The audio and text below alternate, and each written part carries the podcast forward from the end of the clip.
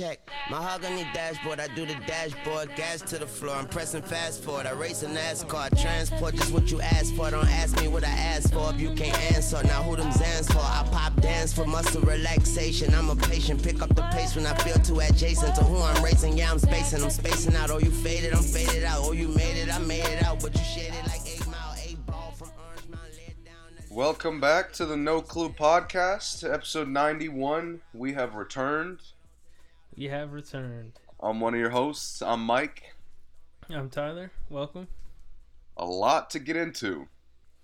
A lot to get into for sure. Super Bowl, Yeah, we got to start there. of course. Uh, what'd you think? I really enjoyed the game overall. I really did. Um I mean, how deep you want me to go into? You want just initial thoughts? Uh, yeah, before we get into the like the deep dive into the game, Yeah. uh, this this year's Super Bowl just as like a TV event Yeah. was night and day better than last year. Yeah, I completely agree. Yeah. Like this is, and some of that was the game was good, Mhm. but a lot like it, it was the most entertaining of most entertainment I've had watching commercials and just watching like pregame and halftime stuff. Yeah. Uh, as a whole package, man, it was a lot of fun. Yeah, it was. Yep. Yeah. But we got to get into this game. Where do you want to start? Which team? Well, let's talk about the losing team first. Okay, 49ers. 49ers. They they came to play first half, I think. I think this is this is the thing. They um their game plan was not consistent this game. yeah. And not it, nearly as consistent as it's been. it, it didn't seem like they were committed to their game plan, too. Right. Um they it seems like they thought like you, you know who was it? Steve Kerr talks about the necessary fear or whatever I think so, yeah. in regards to respect. I forgot what the exact phrase it was. But it seemed like they came in and thought, uh, let's just play loose and confident and we'll be fine. Mhm. and and that's not really I mean that's not how the Super Bowl the Super Bowl works. right. Like that may work in regular games where the, the game's not on the line, but where you come in playing loose, the other team is coming in playing tight and actually, you know, strategizing. This which is another thing I didn't really see much of them switching the strategy when it was when they needed to. Yeah. Um, It's interesting that all that so much of the blame is going to Kyle Shanahan. hmm Where to me, like uh, watching the game, I I do understand. Like he was safe, which is a bad thing. hmm But you know the Niners were in a great position to win this game. Yeah. So to say that you know Shanahan was just terrible start to finish, um, I, I didn't mind some of his passing calls when they should have ran the ball. Like I know I, I've told you during the game, like why are they passing the ball at one point? Yeah. But but it's not so much that they're passing the ball. I just don't like that they try to go for home run plays when they didn't need it. hmm Uh, and I, I, I didn't like that they didn't capitalize on the time they had before halftime. Yeah. But uh, you can always look at that in the other perspective in terms of, you know, you want to keep the ball out of Mahomes' hands. Right. I think oftentimes people think, uh, what's the best case scenario when they, Right. you know, do the Monday morning quarterbacking? They think, oh, the best case scenario, we could have got another touchdown. But the worst case scenario could have been interception or anything. Yeah. It also seemed like uh, the 49ers defense kind of ran out of gas Yeah. because they went from it, Mahomes was just under pressure, under pressure, under pressure every snap. Mm-hmm. to at one point in the fourth quarter, and I think it happened after that drive where I was questioning why they threw the ball. Yeah. And again, my problem was that the drive used no clock and you didn't even get a first down. Right. And I think after that, their defense just ran out of gas. Yeah, I, it seemed like the, the defense got confident, overconfident, because beginning of the game, and I, I texted this to you, they were sta- they were um, lining up way back. Safeties were way far, Right. making sure they didn't get anything long. Right. And like Mahomes ran a couple, and they weren't even like really good runs. They were just basic runs. And next thing you know, they were up close, and then everything was going long. Yep. So I, that was that was weird to me. That's where I say I thought it was really inconsistent for what they were doing because you start off one way, it was working, and then you change, and it's you know you get beat. Right. What I do Uh, think they messed up is they they put the game in Garoppolo's hands. And which no one on the planet would agree with. yeah, uh, you could have asked, you know, football Joe, and he would have told you, eh, I don't know, man. Maybe you should run. Maybe you should just defend. Yeah, Uh, again, which is what they've done all year long. right. They they didn't they didn't rely on Garoppolo to save them. Now he did it a couple times, but again, that that wasn't their intention. Right. And in this game, they kind of put the pressure on him to close it out, and he didn't do it. Mm-hmm. And I, I thought, to be honest, both quarterbacks looked uh, shook by the Super Bowl early on. Yeah, I agree. I thought agree. both of them were very inaccurate, very rushed. I thought uh, Mahomes, like you said, he ran a couple of nice times, but he chose to run so fast. Yeah, Like there were so many plays. I'm like, dude, you didn't even get, give your receivers a chance to get open before you took off. right. Um, but yeah, I don't know. Garop, like I'm not as disappointed with Garoppolo as a lot of people are. It was kind of I expected it. Yeah, I agree with that too. I, I think people going at I think people going at either quarterback for this is a little much. Uh, It was surprising how much backlash both of them are getting. Yeah, Uh, I really didn't think it came down to the quarterbacks. Not well, not both of them, right. but yeah.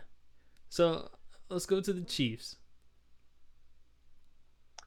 What'd you think? I First half. did first half. I thought they were. Um, I thought they just the defense was kind of locking them up, Mhm.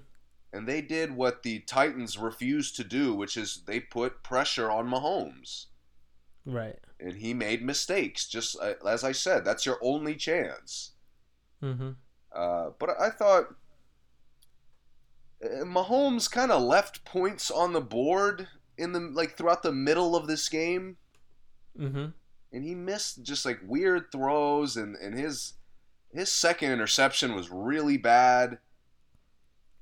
Yeah, it was really bad. Uh, the first one w- wasn't necessarily his fault, but the second one was definitely The bad. second one was just really bad, and honestly, it. One thing I'll give Kansas City credit is like they they don't they don't lose energy.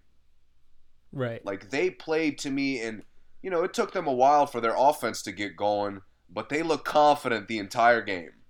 Yeah.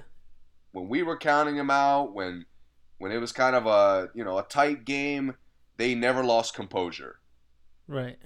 and obviously it paid off in the fourth quarter. I mean, Yeah, and and that's good you brought up them not losing composure because I thought it was really um they looked like it's not that they looked like a better team, but they looked like a more cohesive team to me. I agree with that. Because you know really good teams they don't get down on one play and Mahomes is one guy and I've said this probably a hundred times now he's one guy who I feel like the game is never over and when you're on his team you you saw the confidence in him as far as like you, it never looked like he was losing in his body language Yeah, and how he approached each play. He didn't look like okay, you know, we're gonna. He definitely didn't give up, is what I'm saying. And, like clearly, no matter how bad it seemed like he was playing, and I don't think he was playing like garbage. Like sometimes I mean, like a lot of people are saying, I think the Yeah. 49ers were just playing good. People people made it seem like the first three quarters he was like Mitchell Trubisky Yeah, they're like because he escaped like a couple times, but he was missing throws. yeah, they're like he played like trash the first three quarters. I'm like, he really, he just didn't play good, but he didn't play bad. This is what pisses me off about some of these biased football fans is if Tom Brady had this game that Mahomes had, Yeah, they would have they would have just been just slobbering his privates. yeah, It, it would have been oh my god, Tom Brady with another vintage performance in the fourth quarter. yeah. They when would Tom. Brady stinks it up for, you know, 40, 50 minutes a night and then makes a comeback, it's Tom Brady's just so great. Right. But Mahomes literally just did his best uh, Tom Brady impersonation in the Super Bowl. Yeah, he did. And all of a sudden, oh, he was trash for three quarters, man. He's not that good. And, and my thing is, it's the Super Bowl, and it's the 49ers who deserve to be in the Super Bowl. What was Mahomes supposed to do? They were supposed to blow him out by Right. 50? Right. What was supposed to happen? They're just acting like Mahomes is supposed to complete every throw, make every run. Come on, man. Right. He won the game. That's all. You, What else can Exactly. you ask from your quarterback? Exactly. All these people are like, they're trying not to commit to the idea that Mahomes is just head and shoulders the best player in the NFL. yeah. It's like those people who just like are just like they just hate on greatness. Right. Yeah. You know Yeah. what I mean? Like, it, just doesn't make sense to me. Yeah.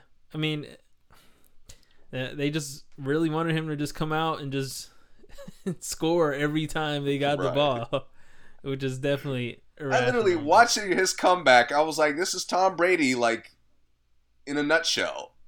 It is. Yeah. and, and after the like you know these last couple days it's just oh he was garbage he was subpar like so who cares he Right. was he was an all-time great quarterback in the most meaningful moments of the game Yeah. so it's i just don't get it You, they can ask his ringmaker how he played. right exactly Yeah. mahomes Um, getting that blank check Oh, for sure. it's easy and I, I'll, you know, I, I'm willing to lose these weapons who are going to ask for money soon. Yeah. Uh, like I, Sammy Watkins had a great. He didn't have a great season, but he had a good Super Bowl, and he had a couple big games for him. they could replace him with some young, right, young talent. I take. I mean, I take Hollywood Brown over him, pretty much. right. Uh, and not specifically him, but I'm saying they could take. They can find somebody. I think their weapons are interchangeable, Yeah. except That's- Kelce. But Yeah, Kelce is the only lock that they definitely need. And Tyreek Hill would be really, really nice, but he's not a make or break to me. you know, it bothered me from both teams that they didn't really utilize their tight ends that much. Yeah, they didn't. Uh, I mean, you know, Kittle had that big catch that was turn overturned by a, a very soft call. Uh, but it was the right Uh-huh. call. You know, I'm, I'm not gonna get on the officials because there wasn't anything like insanely controversial. right. Uh, so they were competent for the game, which was at, at least that's a nice thing to see. yeah. Yeah.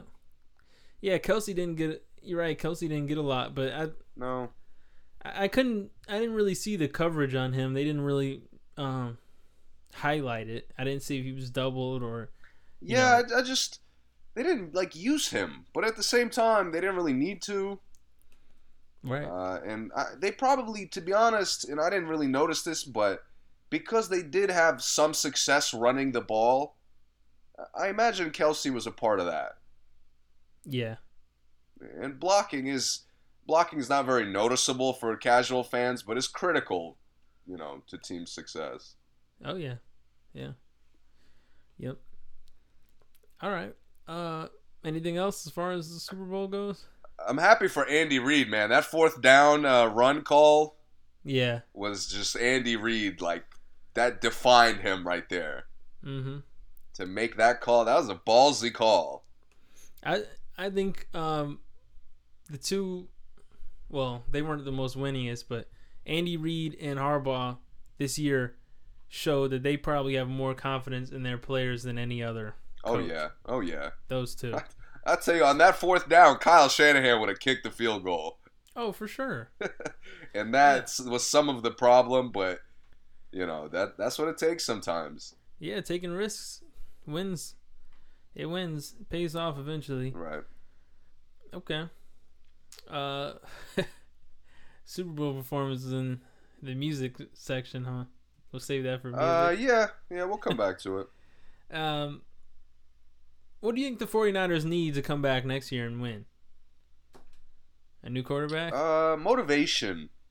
Motivation? Uh, Okay. I, I just like, you know, I, I don't want to see what happened to the Rams this season yeah. happen to the Niners next year. But I do or think, the Falcons since they lost. yeah. But as far as like roster goes, I don't, I don't think they're missing anything. Okay. I- I think Garoppolo is, for this roster, he's good enough. Mm-hmm.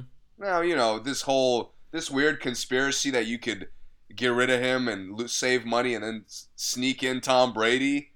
Uh, I mean, you know, that's if that happens, okay, I get that. Mm-hmm. But do they need an upgrade at quarterback considering they just went to the Super Bowl and if they're a couple plays away from winning it? And I don't even think the way Tom Brady plays would really like benefit them that much. I think Garoppolo's doing exactly what Brady's done this season. Right. And the way they play, I mean, they're a running team mostly. So what do you need Tom yeah, Brady for? exactly. They throw it to one guy.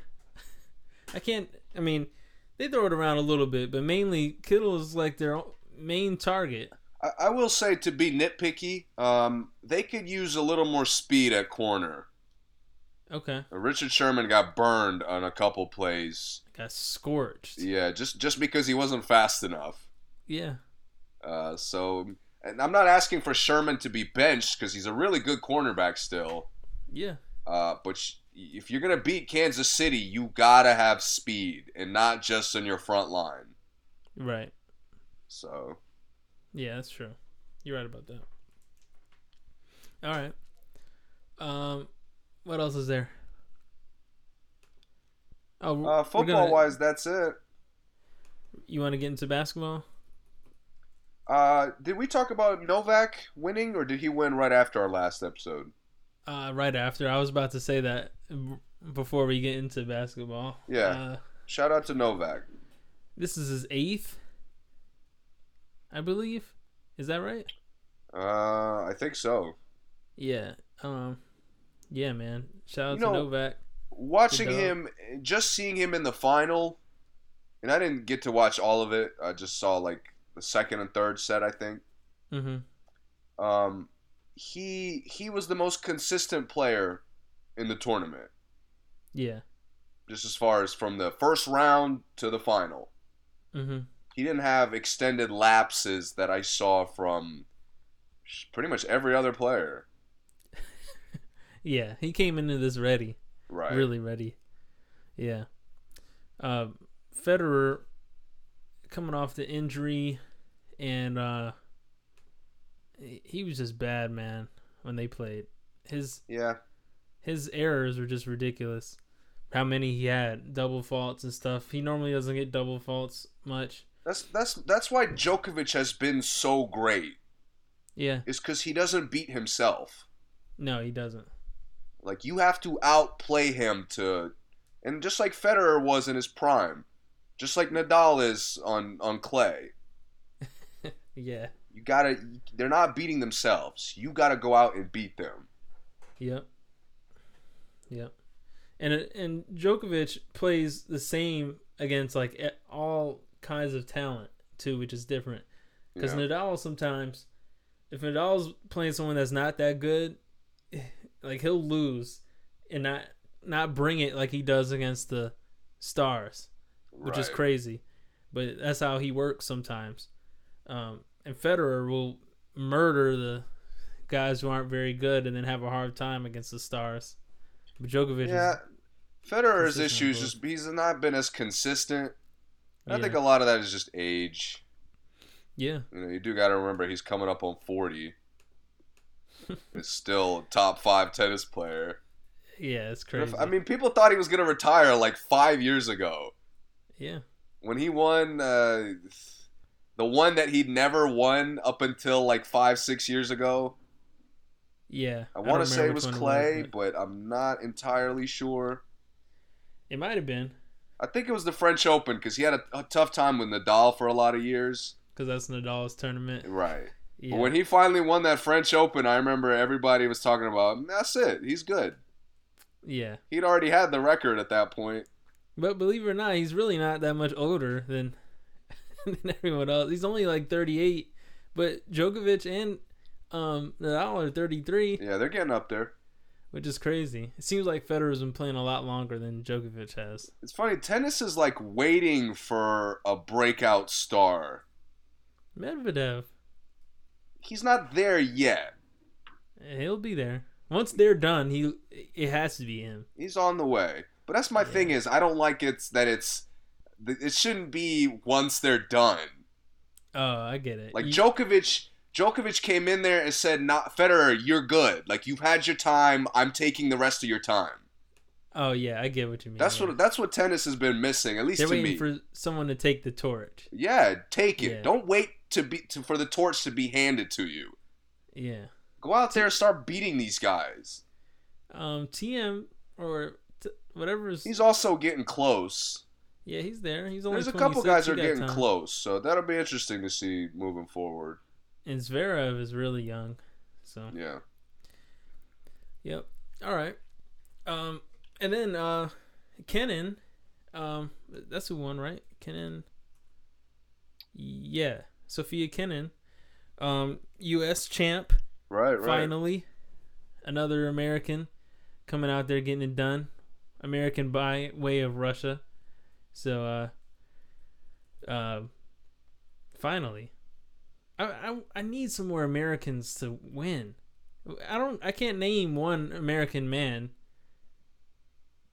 tennis player that's good. Uh, Isner. He's been he's been uh he's so hurt. Isner will win all the uh, minors Oh, and yeah. come get smoked it's in the 'cause he-. It's cuz he's not built for the long games. No, he's, He's not. built for the best of 3 when it's you got you get two sets and you're good. Yeah, But when you got to play these 5 set marathons yeah, and that's ex- dude, you you ever watch a 5 set like close match? It's a marathon. It is six hours, five, six hours. Yeah, man. And Isner's just not built for that. yeah, He's a, you got a shot blocker out there playing tennis. right. Seven footer playing tennis. It just it the just knees looks probably don't awkward. hold up. Yeah, He just he can't move, you know, as, as well as other guys. he, he has to be the tallest tennis player ever. He, uh, yeah, I'm pretty sure. He's like six eleven in shoes. He's definitely the like the best player six five and above. I've I've never seen like because he's been great for small Yeah. stretches. Yeah, he has. He's not you know he's never like a top five guy, but he's been a top ten, top fifteen guy a number of times. Mm-hmm. Shout out to Greensboro, North Carolina. Is that where he's from? Yeah, Oh wow. yeah, they love him there. He Gotcha. used to have a tournament every year there that um it's not Oh, too that's far awesome. from my house. Yeah. Um okay, moving on. Hoops. Oh wait, wait, no, not hoops yet. Why are the Red Sox making the Dodgers unstoppable? Yo, I saw that. Mookie Betts? Are you kidding me? And I've I don't know if I said it on the podcast, but I think Mookie Betts might be top five athletes in the world, like all around athletes. Have you seen him dunk? I've seen, dude. I've seen him. Yo, I was I mean- confused. like again, I don't know baseball, but I it just didn't make sense to me. and David Price. I mean, I don't know, man. I I, I don't know why the Red Sox are doing that. I guess because, uh, well, I don't know. I really don't know. I can't imagine why. Yeah, uh, I don't know baseball enough to like even have an idea of why you would make that move. They got they got a lot of picks and some cash, but it's not worth it to me. But that's that's cool. I just want to say that real quick. Moving on. Um, where do you want to start in the league? The trade. Let's talk about the reserves. oh, the reserves. Okay, okay. Uh, do you want to list them off, or should I just start ranting off rip? I'll list them off. Let me let me pull them up. real quick. in the East, Uh, we have. Jimmy Butler, Ben Simmons, Kyle Lowry, Khris Middleton, uh, Domantas Sabonis, Jayson Tatum, and Bam Adebayo. Uh, you want to talk about those first, or you want me to go ahead to the West? You can, you can hit the West. In the West, we have Nikola Jokic, Damian Lillard, Donovan Mitchell, Rudy Gobert, uh, Chris Paul, Brandon Ingram, and Russell Westbrook. Okay. I like the West ones. I think the West ones were pretty much. They pretty much all make sense. I, I think they could have found someone else other than Gobert, but I'm not mad at it. I mean, I get it. Yeah, uh, Devin Booker was a snub, but I'm not as mad about it as I am with the Eastern Conference situation. Yeah, especially now with the position thing, it's hard because like then it's well, we'll probably talk about that more, but I don't know what position Ingram plays, but I feel like he should I guess he's one of the forwards, right? Yeah, But he really goes both ways and then you know, Booker goes both ways. He goes like three ways. So it, it makes it kind of weird because I don't know what other like big man would replace Gobert. But anyway, all right. so, um, so the last time, and you told me this. Uh, shout out to you for putting me on this stat. last time, uh, a 28 point scorer, that's 28 every night, yep. was snubbed from the All Star game. Was what year? Seventy nine. World B. Free 1979. and World B. Free came off the bench, by the way. The Prince of Midair. Shout out to him because averaging 28 off the bench is insane.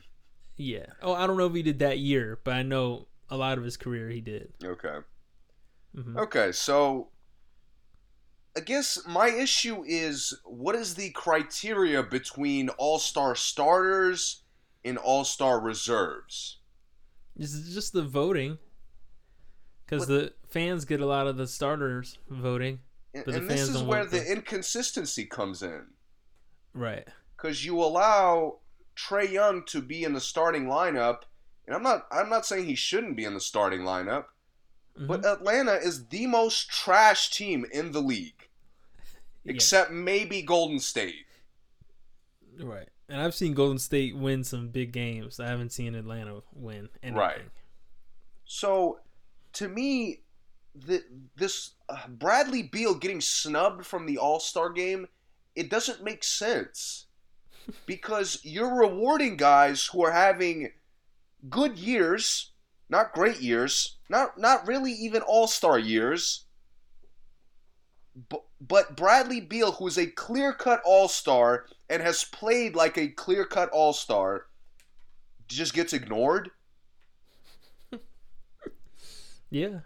I'm with you. I, I, I don't understand. Totally. agree. Kyle Lowry belongs in the All Star game. Kyle Lowry, DeRozan left one year ago.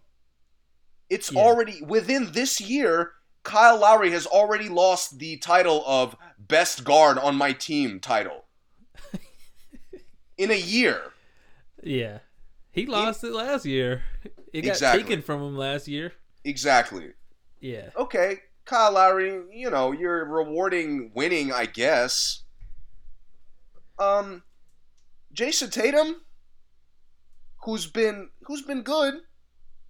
I, I don't have a like. I'm not saying he shouldn't be an All Star, mm-hmm. but he has like it's been a team success. It has not been uh, Jayson Tatum carrying the Celtics to however many wins they have. Oh, most certainly not.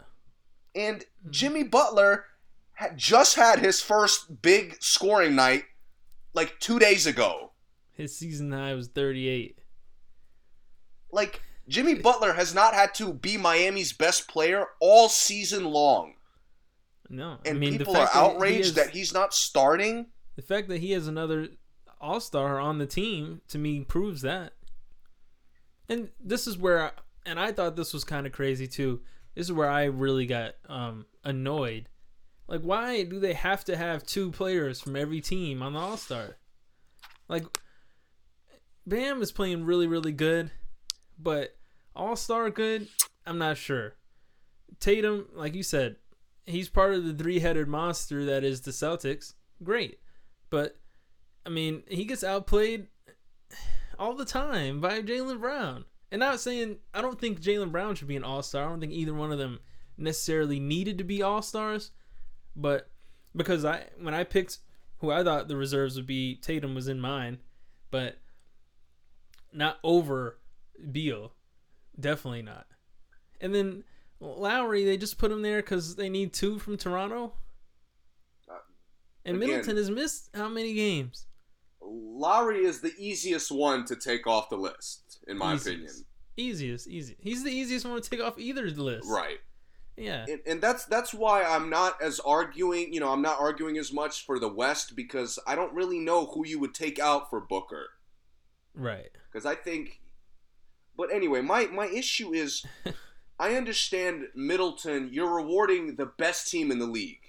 Mm-hmm. I get it because Atlanta a number of years ago one were, was on pace to be the best team in the league, and they had four trash cans in the All Star game. Mm-hmm. Four.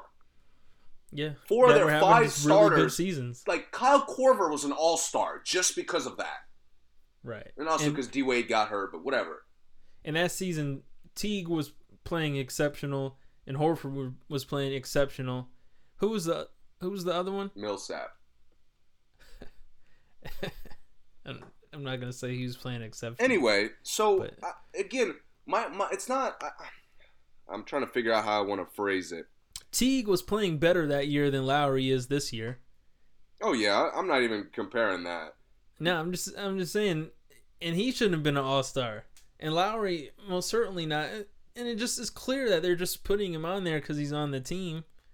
My thing is, I I understand wanting to reward team success. The Bucks are clear cut the best team in the league right now. Is I- I Sabonis an All Star? doing it for the the first two three seeds, right? Like if your team is putting itself on the map as far as contenders go, or just re you know reestablishing that you're contenders. Okay, I understand Middleton getting rewarded because he's had a good year. That's fine. Mm-hmm. But what what is the point of like you said, giving these fourth, fifth, sixth, and seventh seed teams extra all stars?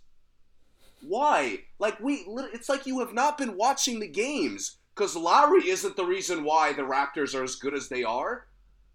Lowry wouldn't even need to play for the Raptors to still be fire. Sabonis, dude, Sabonis doesn't get a bucket unless Brogdon passes him the ball. I I know I was, that's what I was about to ask. Is Sabonis really an All Star? That's what I'm saying. These guys, Him who, and Drummond have the. I mean, Drummond has way better numbers than Sabonis. these guys are feeding off of team success, and they're getting rewarded for that. Yeah. which takes away from like it, it takes away from guys like Beal, guys like Booker who carry despite having little to no help. Right. Bradley Beal averages 28 a night passing the ball to Isaac Bonga and Isaiah Thomas. Isaac Bonga.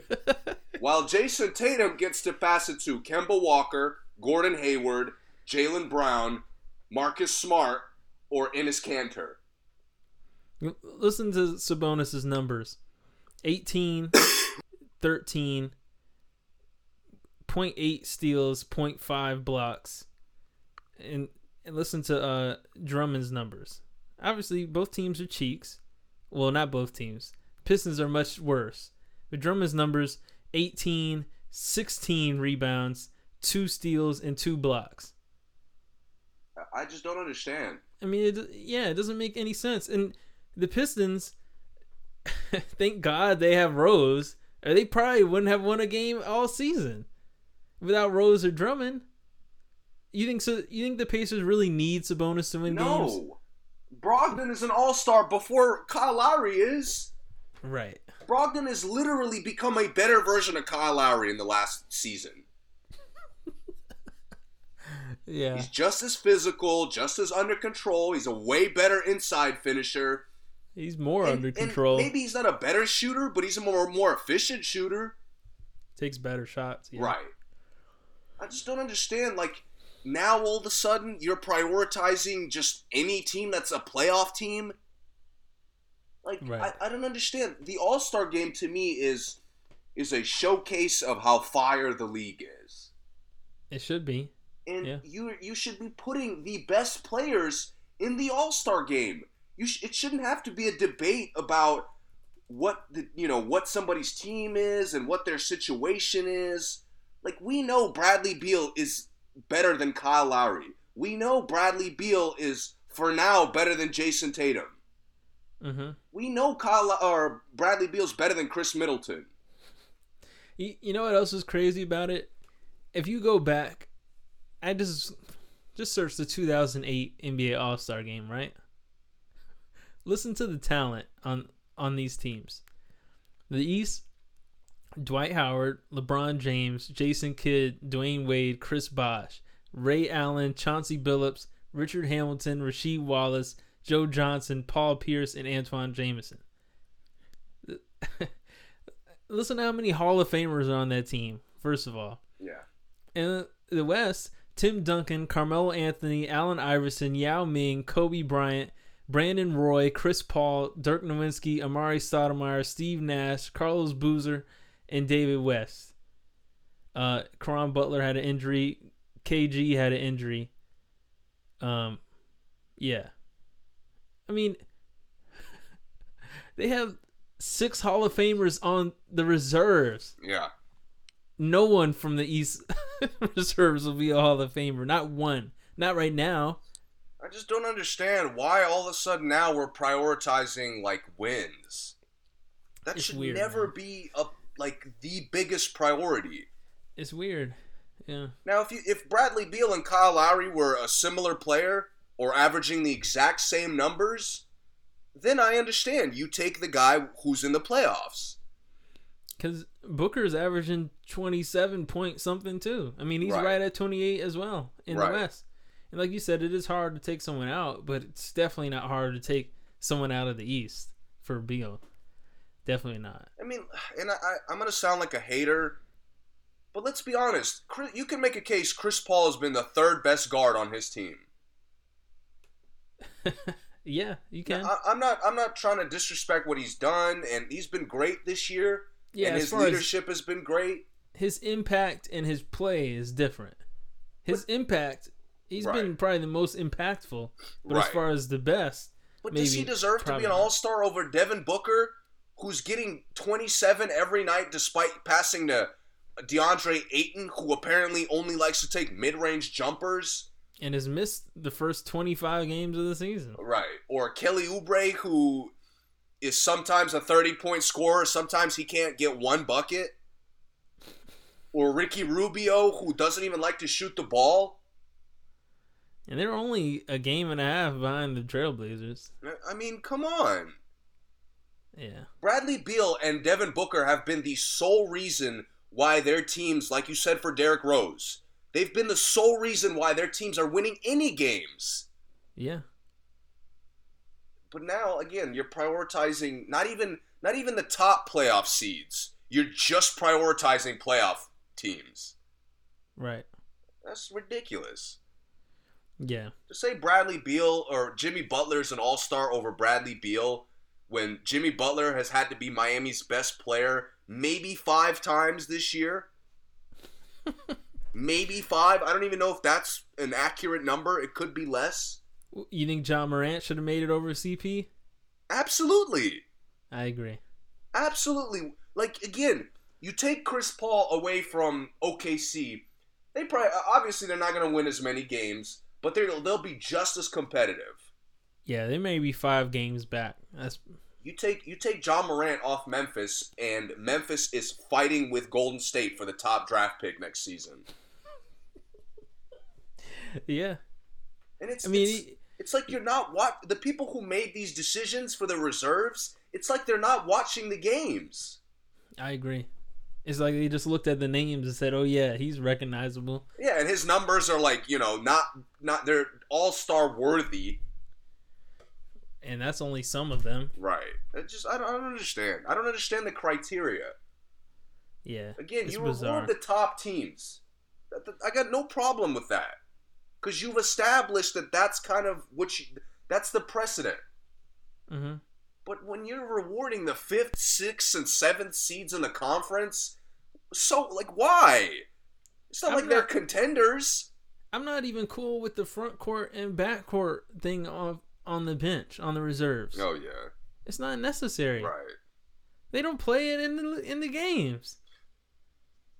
They don't play front court and back court players in the games. Usually, just four guys and someone who gives rebounds. Yeah, mean, Like, I'm not gonna get like too much further into it, but yeah. it doesn't make any sense. They could have had all guards on the West reserves, honestly, and it probably would make more sense. Ja, Booker, I mean,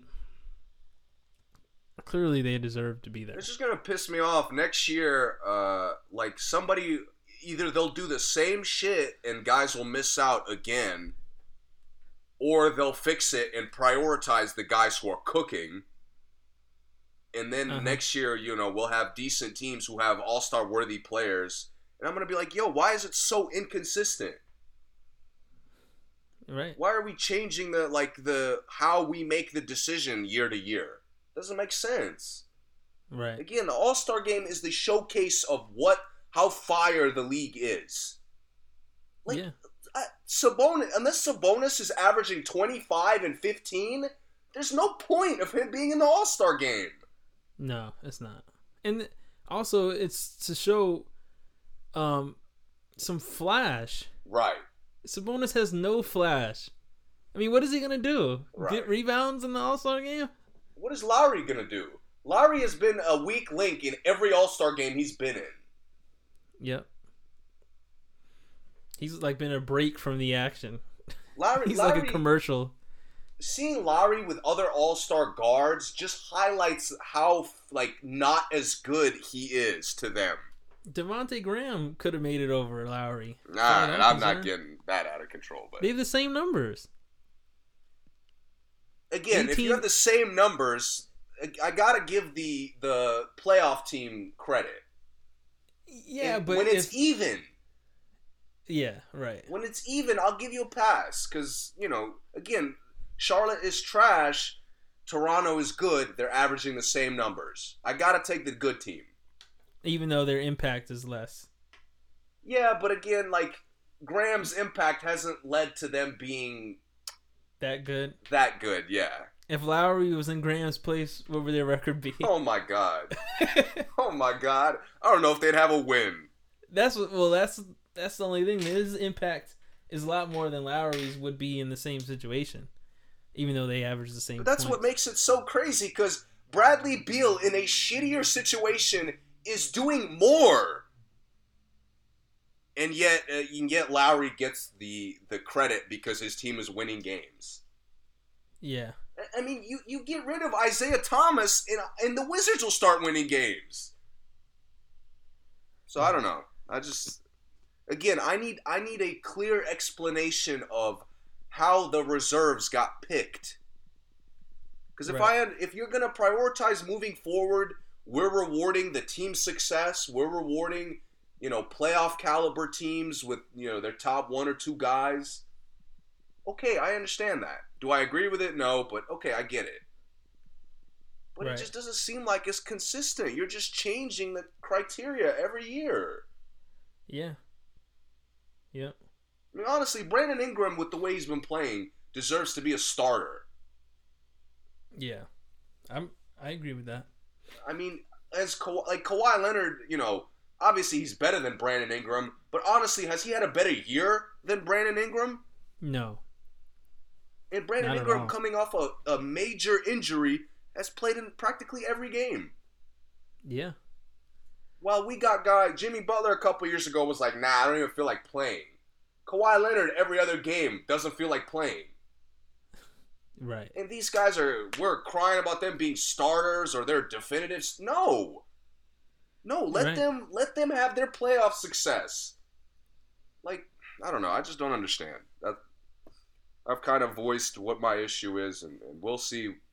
We'll see what that looks like next year. Yeah, because you're not rewarding play, you're rewarding wins, and and that's not right. No, It's just that's what the MVP is for. That's what like all those other awards are for. Because, like you said, some people have no. I mean, could Rose be playing any better? could the team possibly like? Could he do anything more for the Pistons than he does? No way. No, and again, he's doing it solo. Yeah. He is solo playing better than Jimmy Butler, who has six other options he could go to. yeah. It's Rose and Drummond are the only two players on the team, basically. And if you watch Drummond the last couple weeks, he doesn't even look like an option anymore. no, yeah. I mean, that Nets game a week ago, my God, Drummond looked like a disaster. Rose was single handedly keeping him in the game. Single handedly made the game watchable. Right. Uh, he gets no praise. But Kyle Lowry, like, who looked at Kyle Lowry's game and said he belongs in the All Star game? Again, he has a guard on his team better than him. right. Just because he's not, just because the not like, you really either only looked at the numbers or only looked at Toronto's record. And Right. both of those, both of those perspectives are stupid. They're The numbers, the numbers doesn't even make sense. Because like you, we named three people with better numbers. You know. Yeah. Yeah. So. At least the players know, because Bradley Beal was almost a starter uh, by player vote. Right. Yeah. But I, I understand these guys getting mad. I sure. completely understand. Yeah. Yeah. Yeah. Did you see uh Jaxson Hayes' rant about not being in the Rising Stars game? No, I didn't. Who's in it over him? Um, let me pull up the roster. Give me some of the bigs, because we about to start exposing some of these names. Because to me, he belongs in the Rising Stars game. I'll just say the whole roster for USA because I assume is ja- Jaxson Hayes is American, right? Uh, I would Yeah. think. Yeah, Oklahoma. Okay. Uh, Devonte Graham, Eric Paschall, which I didn't think he was American. That's cool. Ja Morant, Jaren Jackson Jr., Kendrick Nunn, Miles Bridges, P.J. Washington, Trae Young, Tyler Herro, uh, Wendell Carter Jr., and Zion. Wendell Carter Jr. Zion hasn't played. Zion's played four games this year. I, I give Zion a pass because he's kind of like one of these, one of these guys who the league is gonna try to like make him the face of the league moving Yeah, but- forward. But that that's wrong. If he if Jaxson Hayes has been playing and isn't gonna and been playing well, and Zion this rosters couldn't have been picked after Zion debuted the other day. Oh, one game Zion is he's in there. Dude, I get it for the fanfare. People want to see Zion, but come on, man. I'm taking Jaxson Hayes over Wendell Carter Jr. any day of the week. Oh, actually, I'm sorry. Wendell Carter Jr. is injured, will not play, and Zion is taking his spot. Oh, come on. So Zion is the replacement. So y'all didn't even want to put Zion in, so that takes away from everything I just said. Never mind, because y'all didn't want to yeah. put Zion in there anyway. And Right. now five games in, he, he's all of a sudden a lock. Yeah. He's like, oh man, we messed up. We need Zion in there. Jaxson Hayes has worked his ass off all year long. And been playing fantastic. I though. know, and he knows his game. Yeah. Wendell Carter doesn't even know his game. PJ Washington doesn't even really know his game. He's been playing really good though this year. Yeah, I get that's. I didn't want to get too crazy into him, but Wendell Carter Jr. was the clear weak link. And I mean, yeah, yeah. Everyone else, I'm cool, but yeah, Wendell everybody else, I'm fine. and and I think if Jaxson Hayes had Wendell Carter Jr.'s minutes, he'd be doing the Oh my thing. God, absolutely. And for the uh, world team, it is Brandon Clarke, DeAndre Ayton, Josh Okogie, Luka, Moritz Wagner, uh, Nickeil Alexander Walker, RJ Barrett, Rui Hachimura, Shai Gilgeous Alexander, and Svi Mykhailiuk. Yo, again, Jaxson Hayes has worked his ass off all year long. He but can't be on the Svi world team. Mykhailiuk can't can make the team. He can't be on the world team. I know. And you know they're doing the world thing again. I know, I know. It's just it's just frustrating again, like I said, he's worked his ass off and he's guys who are clearly not as deserving as he is are getting Yeah. picked over him. Yeah. S- Mykhailiuk, are you kidding me? Has he made a shot this year? He's been playing all right for them for the Pistons. Uh, has he? I haven't noticed. There, I thought there had to be another world person that they could find over him, but that's cool. I mean, hey man, as long as these guys let that motivate them, and just hey man, Jaxson Hayes is gonna fucking cook next year. yeah, Yeah. Right alongside Zion, yeah. They, they might be a spot. low key fire front court in the future. Lob City Oh, front yeah. court. Oh yeah, with how fast the Pelicans want to play too, hmm and they just said that they're not trying to trade uh, Jrue Holiday. Oh, okay. So Yeah. Well, they're thinking they might be able to do something then, huh? I think they just want to. Uh, as I said, I think Holiday is just there to help some of these other young guys get better. Yeah. That's cool. That's his role. But let's let's talk about these uh, the trade, the The blockbuster trade. Clint Capela has been traded from the Rockets um, to the Hawks, and the Rockets will receive Robert Covington from the Timberwolves and uh, Jordan Bell as well, and a pick. Um, the Hawks will get Capela and Nene.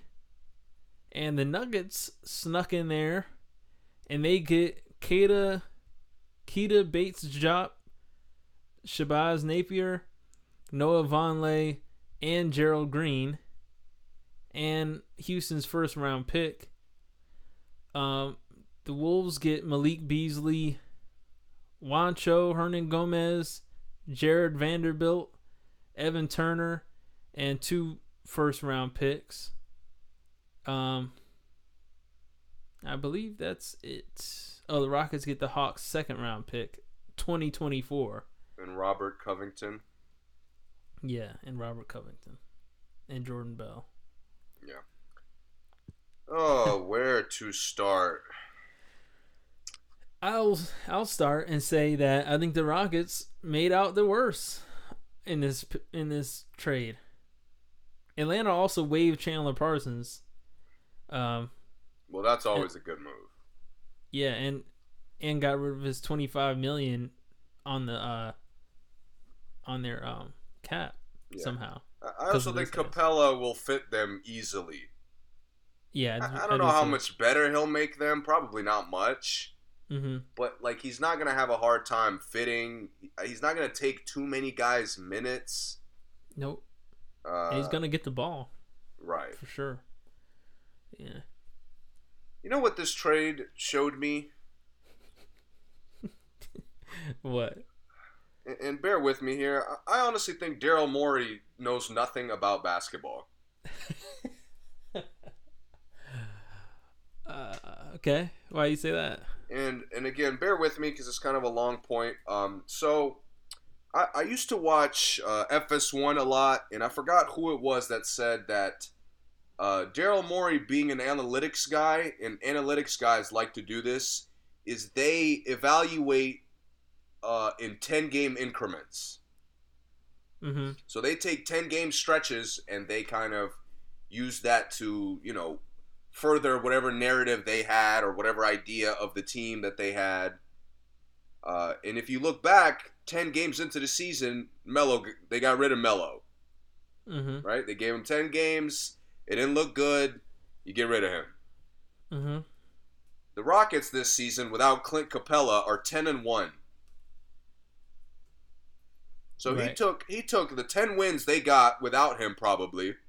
And Mhm. I don't know if this is true. This might not be true. I'll admit that. But they took that sample size that they've had of winning meaningless games without Clint Capela uh, as if they're better without him. Mm-hmm. And before you can talk about how fundamentally flawed that is, but let me just go down uh, some of the Western Conference opponents that they could potentially face in the playoffs. Mm-hmm. The Lakers have JaVale McGee, Dwight Howard, Anthony Davis, And LeBron DeMarcus James, Cousins. and maybe Kyle Kuzma. and maybe Cousins. Maybe if he comes Cousins. back. Yeah. Um, the Clippers have Montrezl Harrell. That's Mhm. probably it for them. Mm-hmm. Uh, the Nuggets have Paul Millsap and Nikola Jokic. Mm-hmm. The Jazz have Rudy Gobert. Mm-hmm. And Plumlee for the Nuggets, by the way. Oh yeah, Mason Plumlee. Mm-hmm. Uh, man, let's just mm, maybe Portland. Maybe if they sneak in there, because they're the only team left that to me can can possibly make noise. And Nurkic is coming back. He's Nurkic, participating in Whiteside, uh, probably Zach Collins. Yeah. Um, okay, so that was a, a, a good chunk of, of a good amount of big players I just named. Yeah, you skipped Porzingis Right, Porzingis in Dallas. I forgot. and Willie Cauley Stein. Who, by the way, Porzingis, quick shout out. Without uh, Doncic, he's been averaging 27 a night. Right. Not bad. Also could have made the All Star team as far as I'm concerned. I, I'm getting away from that. but, uh, dude, and, and this is where I'll let you take over. And this is a very basic basketball question. Tyler, who's going to box out? Oh man. The six five small forward from Raleigh, North Carolina, the shoe god. out of the University of Texas. PJ Tucker is easy. Oh my god. Isaiah Hartenstein. Straight out of Eugene, Oregon. Pass. Hard pass. Uh, Tyson Chandler? 40 well 37 year old Tyson Chandler from Dominguez High School? I just I really this is such brain dead logic to me. But I trade Nene also. Like just get all the big we don't need any big men. Get them all off the team. Again, it seems like they they won 10 games playing super small ball and Daryl Morey was like, "Holy shit, this we look fire." Like we've been scoring at an unprecedented rate. James Harden and Russ have all this room to attack. That's our key. But, Yeah. but when the playoffs come, you got to get stops. Is it's even- their like tallest guy now other than Hartenstein and Tyson? Like not only do you 6'8" got to get stops, but you got to rebound the ball after you get those stops. Yeah. And you got to rebound the ball from the 43s that Westbrook and Harden take a Exactly. You game. got Harden and Russ chuck 50 shots a night minimum. And you Yeah. you don't have anybody to grab the rebounds now. right. I just it blows my mind. You literally got PJ Tucker 2.0. Okay, okay, you're going to be a great perimeter defensive team for the sake of argument. That wasn't the problem. Exactly. Right. You don't need floor spacing. You don't need perimeter defense. Who's going to stop Anthony Davis in the playoffs? Who's going to stop Jokic in the playoffs? Right. It just doesn't make sense to me. What are they going to zone up? They're going to zone up. They're going to get eaten alive by the, the LA teams, by probably Utah and, and Denver. Yeah. I mean, you're setting yourself up for failure. They're going to get eat, they're definitely going to get eaten alive by Dallas. I just don't, like you literally to me this is as a basketball player as somebody who has any knowledge of the game what is the positive in this Joachim, are you ready? Make sure your phone isn't on silent cuz this is how much of a joke it is is now they're going to be hunting another 20 games they're going to start losing and they're going to uh, be hunting for whoever is sitting on the couch ready to rebound Larry Sanders. Andrew Bynum. Again, okay. What if he signed Andrew Bynum? Oh my god. That would be the funniest thing of the season. He should get fired on the spot. So, so again, like I said, for what I take away from this trade is that Daryl Morey does not comprehend basketball. Daryl Morey just looks at the either the the box score or he has like nerds that pull up like advanced stats and trends and whatever, and he just he bases his his job off of th- that. When did Capela sign? This year? Yeah, in the off season. Remember they had a it took them a while. And they did all. They signed him just Gave to let him go for nothing. For That that's the one positive is they're saving money. And and I don't, I don't know if I told you this, but and you proposed like good ideas for trades for them. hmm If they slightly downgraded at center and picked up a not a good rotation player, but a, a qual like a capable rotation player. like Plumlee. Oh yeah. Uh huh. If if they gotten like a Cauley-Stein, for example, Yeah. or uh, maybe not Cauley-Stein because I, I don't even know if he's worse than Capela to be honest. But like, let- let's say a Robin Lopez, Uh huh.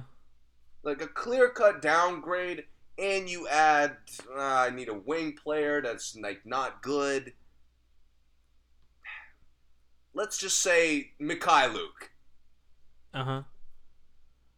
I, I still don't like the trade, but I understand why you're making it. Uh huh. if you want to tell me that you don't need Capela, like Capela isn't what you need, and you need some bench depth, I would agree with you. Mm-hmm. But you you got rid of your center position. You didn't you didn't replace it with anything. Right. You literally downgraded and picked up a player who every aspect of his game is something the Rockets already have. Rockets have more guards than any other team in the league. By the way, Michael Frazier, Thabo Sefolosha, Austin Rivers, Ben McLemore, Danuel House, uh, Eric Gordon, PJ Tucker, Westbrook Harden. It seems like they're trying to lose, Kuzma. to be honest. Maybe they are. This move this move tells me that they're trying to lose. Maybe they are. Is Russ gonna have to average 25 rebounds all of a sudden? Russ's rebounds aren't even like good rebounds. Russ's the time. rebounds come from centers boxing guys out Yeah. and Russ going to get the ball, which is now which is something you don't have now. Right. Nobody boxing it out. Yeah. Yeah. I, I- really like, like I said, I just don't think Daryl Morey understands basketball. And they play tomorrow. Uh yeah, I think they play the Lakers tomorrow. Woo! This is how stupid the Rockets are is they're they're gonna probably fuck around and catch teams off guards off guard and win games. Oh, they will for sure. and I cannot wait to see what that 4-0 sweep was going to look like. Yeah. I can't wait to see who they do it again, like who does it to them. Yeah. Because, like you said, I completely forgot Dallas. hmm Now you got Twin Towers in Dallas that you have no hope of boxing out, and Definitely not. now you have no shot blocking. Think about that, none. When LeBron, if LeBron ever gets in the paint, it's over. If any, if any player gets in the paint, it's over. Yeah. What are you gonna? Oh, you're gonna step up to take a charge? Like it's too late. Right. Yeah. I, I just again, this is by basketball logic. This makes no sense. Yeah. I guess we'll see. We'll see how it looks on the court. I don't think it's going to be pleasant, but I am curious. I'm definitely curious. Um. All right, moving on from the Rockets and Capela. What's next? Um, a lot of, lot of, I'm seeing a lot of zone defenses. Yeah, I've It's- noticed It's that. interesting Yeah. to see. I, I like that teams are uh, trying to just throw like you know make games a little more stiff, try to Mhm. slow guys down, slow teams down.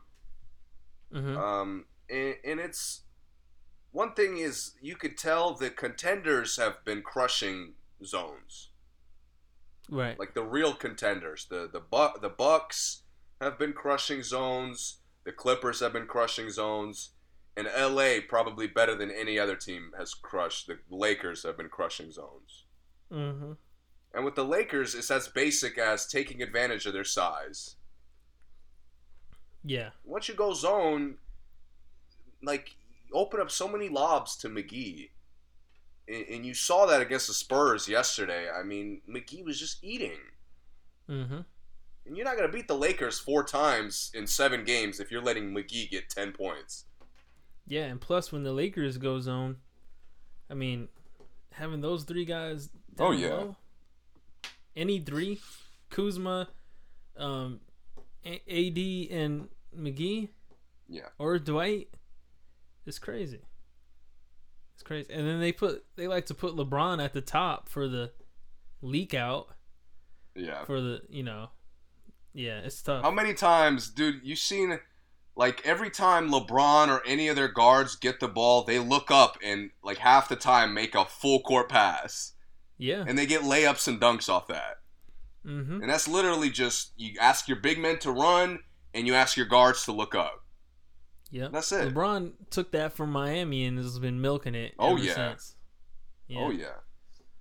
Yeah. And in Miami, he was the one running out. Yeah. now he's making the pass. Him or Wade, whoever got it first. Yeah, right. Mario Chalmers make that long pass this easy. I, I do want to talk about the Sixers uh, real quick, and this we could probably close out with that because we got a lot of music. Yeah. Uh, so I watched them get spanked by Boston on Saturday, and I watched them get spanked by Miami Tuesday or Monday, Worked. excuse me. Mm-hmm. Embiid's first two games back, by the way. Yeah. Mm-hmm. And to me, and this is just from those two games, I don't disagree with uh, what we've talked about as far as you got to go with either Embiid or Simmons. Mm-hmm. The problem to me is it's a three person issue. and to me, when Embiid, Simmons, and Horford are on the floor at the same time, Yeah. it does not work. mm-hmm. It does not work. And you gotta, like, the NBA is tricky to analyze in a short span, which is why Daryl Morey's such an idiot. Um, but it's tricky to analyze in a small span because, you know, guys are so good that even, like, that lineup that to me does not work at all, you know, if Embiid's shot is going, you're still getting 30. Mhm. You're still, you know, get, getting points on the board every possession Yeah. but there is just not enough space for any of those three guys to do anything when they're all on the floor together. Right. And the two man game is like completely ruined Oh, every yeah. time. Oh yeah, It just, it looks so bad when they try their two man game and there's another center out there just standing around. yeah. It- It's it- a disaster. my thing is like as far as two man game, Simmons runs it better with Horford, He does. but to have Embiid off ball, not doing anything, is a waste of, of talent. And he runs it better with Horford because Horford is a good playmaker, Right, you know, for the next the next pass. right. And, And- and for some reason he's just more dangerous with the ball than Embiid is from the top of the key at least. Right. And Mhm. the, the other issue is like when they force Embiid's ISOs and Embiid's post ups, hmm then you end up. We've already established that Ben Simmons is meaningless when that's going on. hmm Na but Hor- you're asking Horford to just be a floor spacer, Right. which is not that's not his game. No, it's not. If if Horford sets a screen and he pops out and I give him the pocket pass, I trust him to make it every single time. Yeah.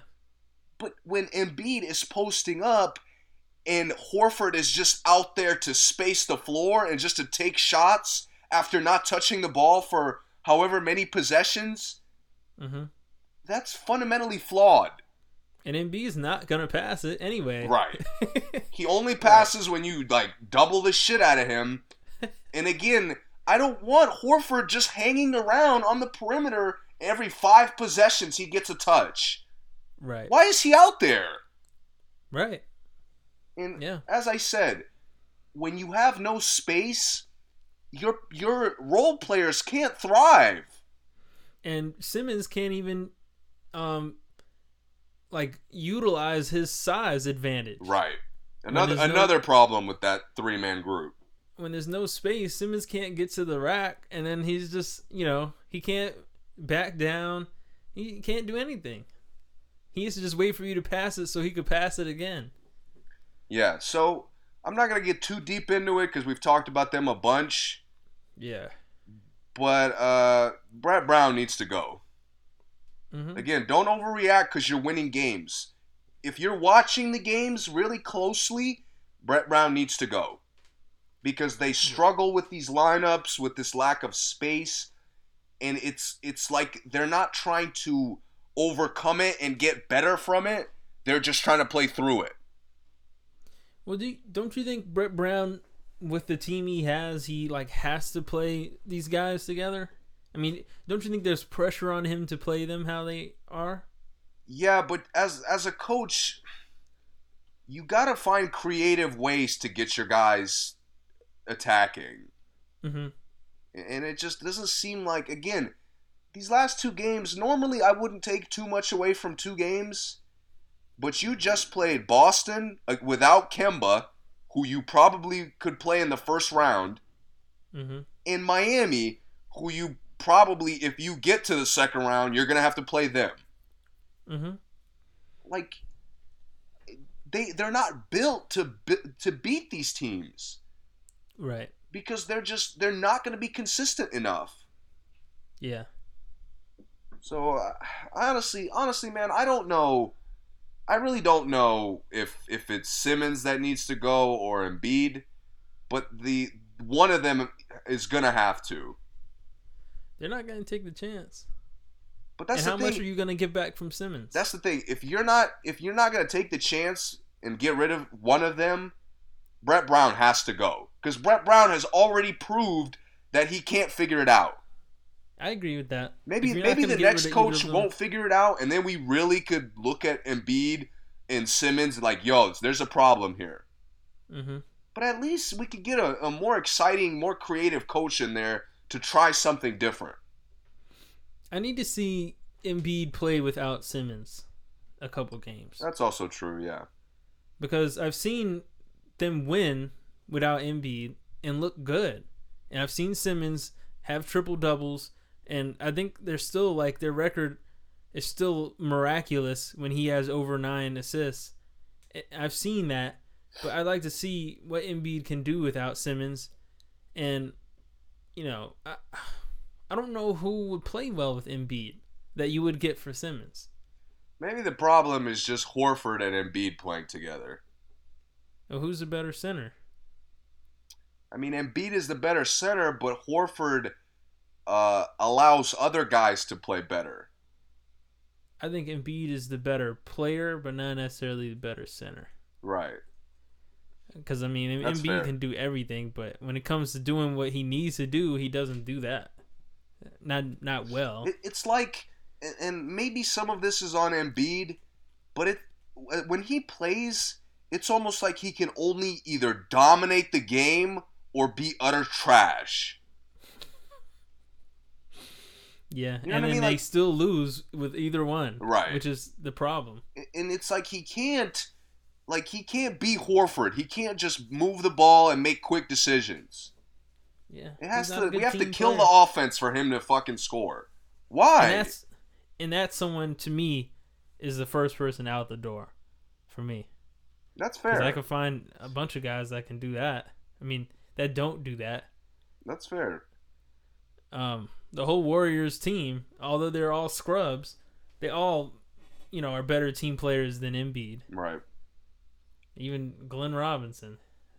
right, but uh, let's let's move on because we got a lot of music to get into and a, a movie or two to talk about. All right. Uh, which gem you want me to play first? Um, are you gonna talk about yours or no? We're gonna talk about it right after. Okay, then you can play yours. All right. I I won't even I won't even introduce. it. Yeah, just I'll- that's what I was gonna say. Just play it. Whatever gem you you pick, just play it.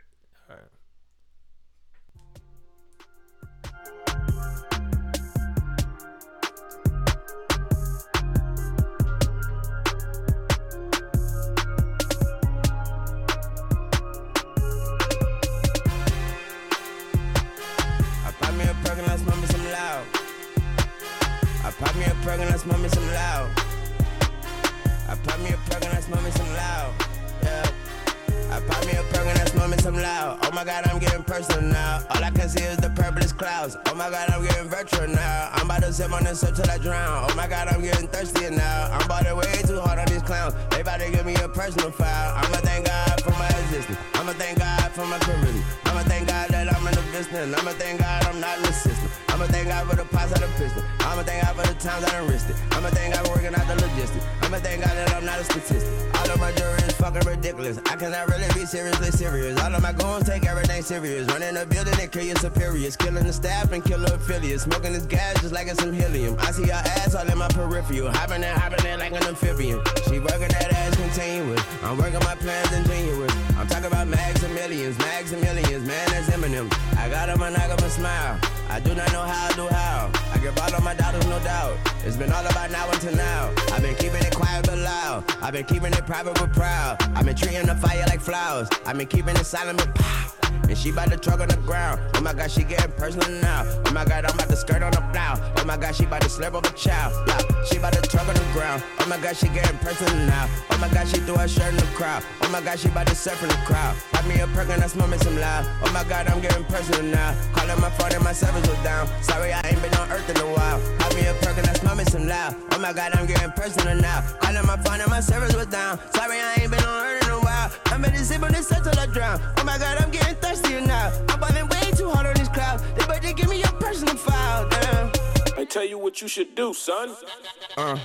Like it personal, Percocet got me vertical. Them oozes get so surgical. Shooters, they shoot like Turgaloo. We murder you, then bury you. Dig a hole and throw dirt at you. You disappear like abracadabra, magic like 32. It is my time, and when it is, you on timeout. I'm on cloud nine, and nigga, you just on iCloud. I'm an icon, I shine and burn your eyes out. You on the sideline, my side bitch got a side bitch. Got a sip slow case I die quick, I'm a live bitch. Born piss poor, I'ma die rich, full of my shit. Bust up in your house on some mob shit, leave no hostage. Leave it looking like January 2nd, July 5th. Y'all are all witnesses to my battles, I shall fight. Been through a whole lot of bullshit, still smell nice. Poverty to penitentiary, straight to paradise. Took a few L's without them, I couldn't spell life. Airtight, vagina tight, and it better smell right. Banana clip, dig banana up in her tailpipe. Big fish, nigga, killer whale, killer bitch, nigga. I'ma snap and send a pic, nigga. Flick, flick, nigga, taunt you. I pop me a perk and I smoke me some loud. Oh my god, I'm getting personal now. All I can see is the purplish cloud. Oh my god, we getting virtual now. I'm about to sip on this until I drown. Oh my god, I'm getting thirsty now. I'm balling way too hard on this clown. They about to give me a personal foul.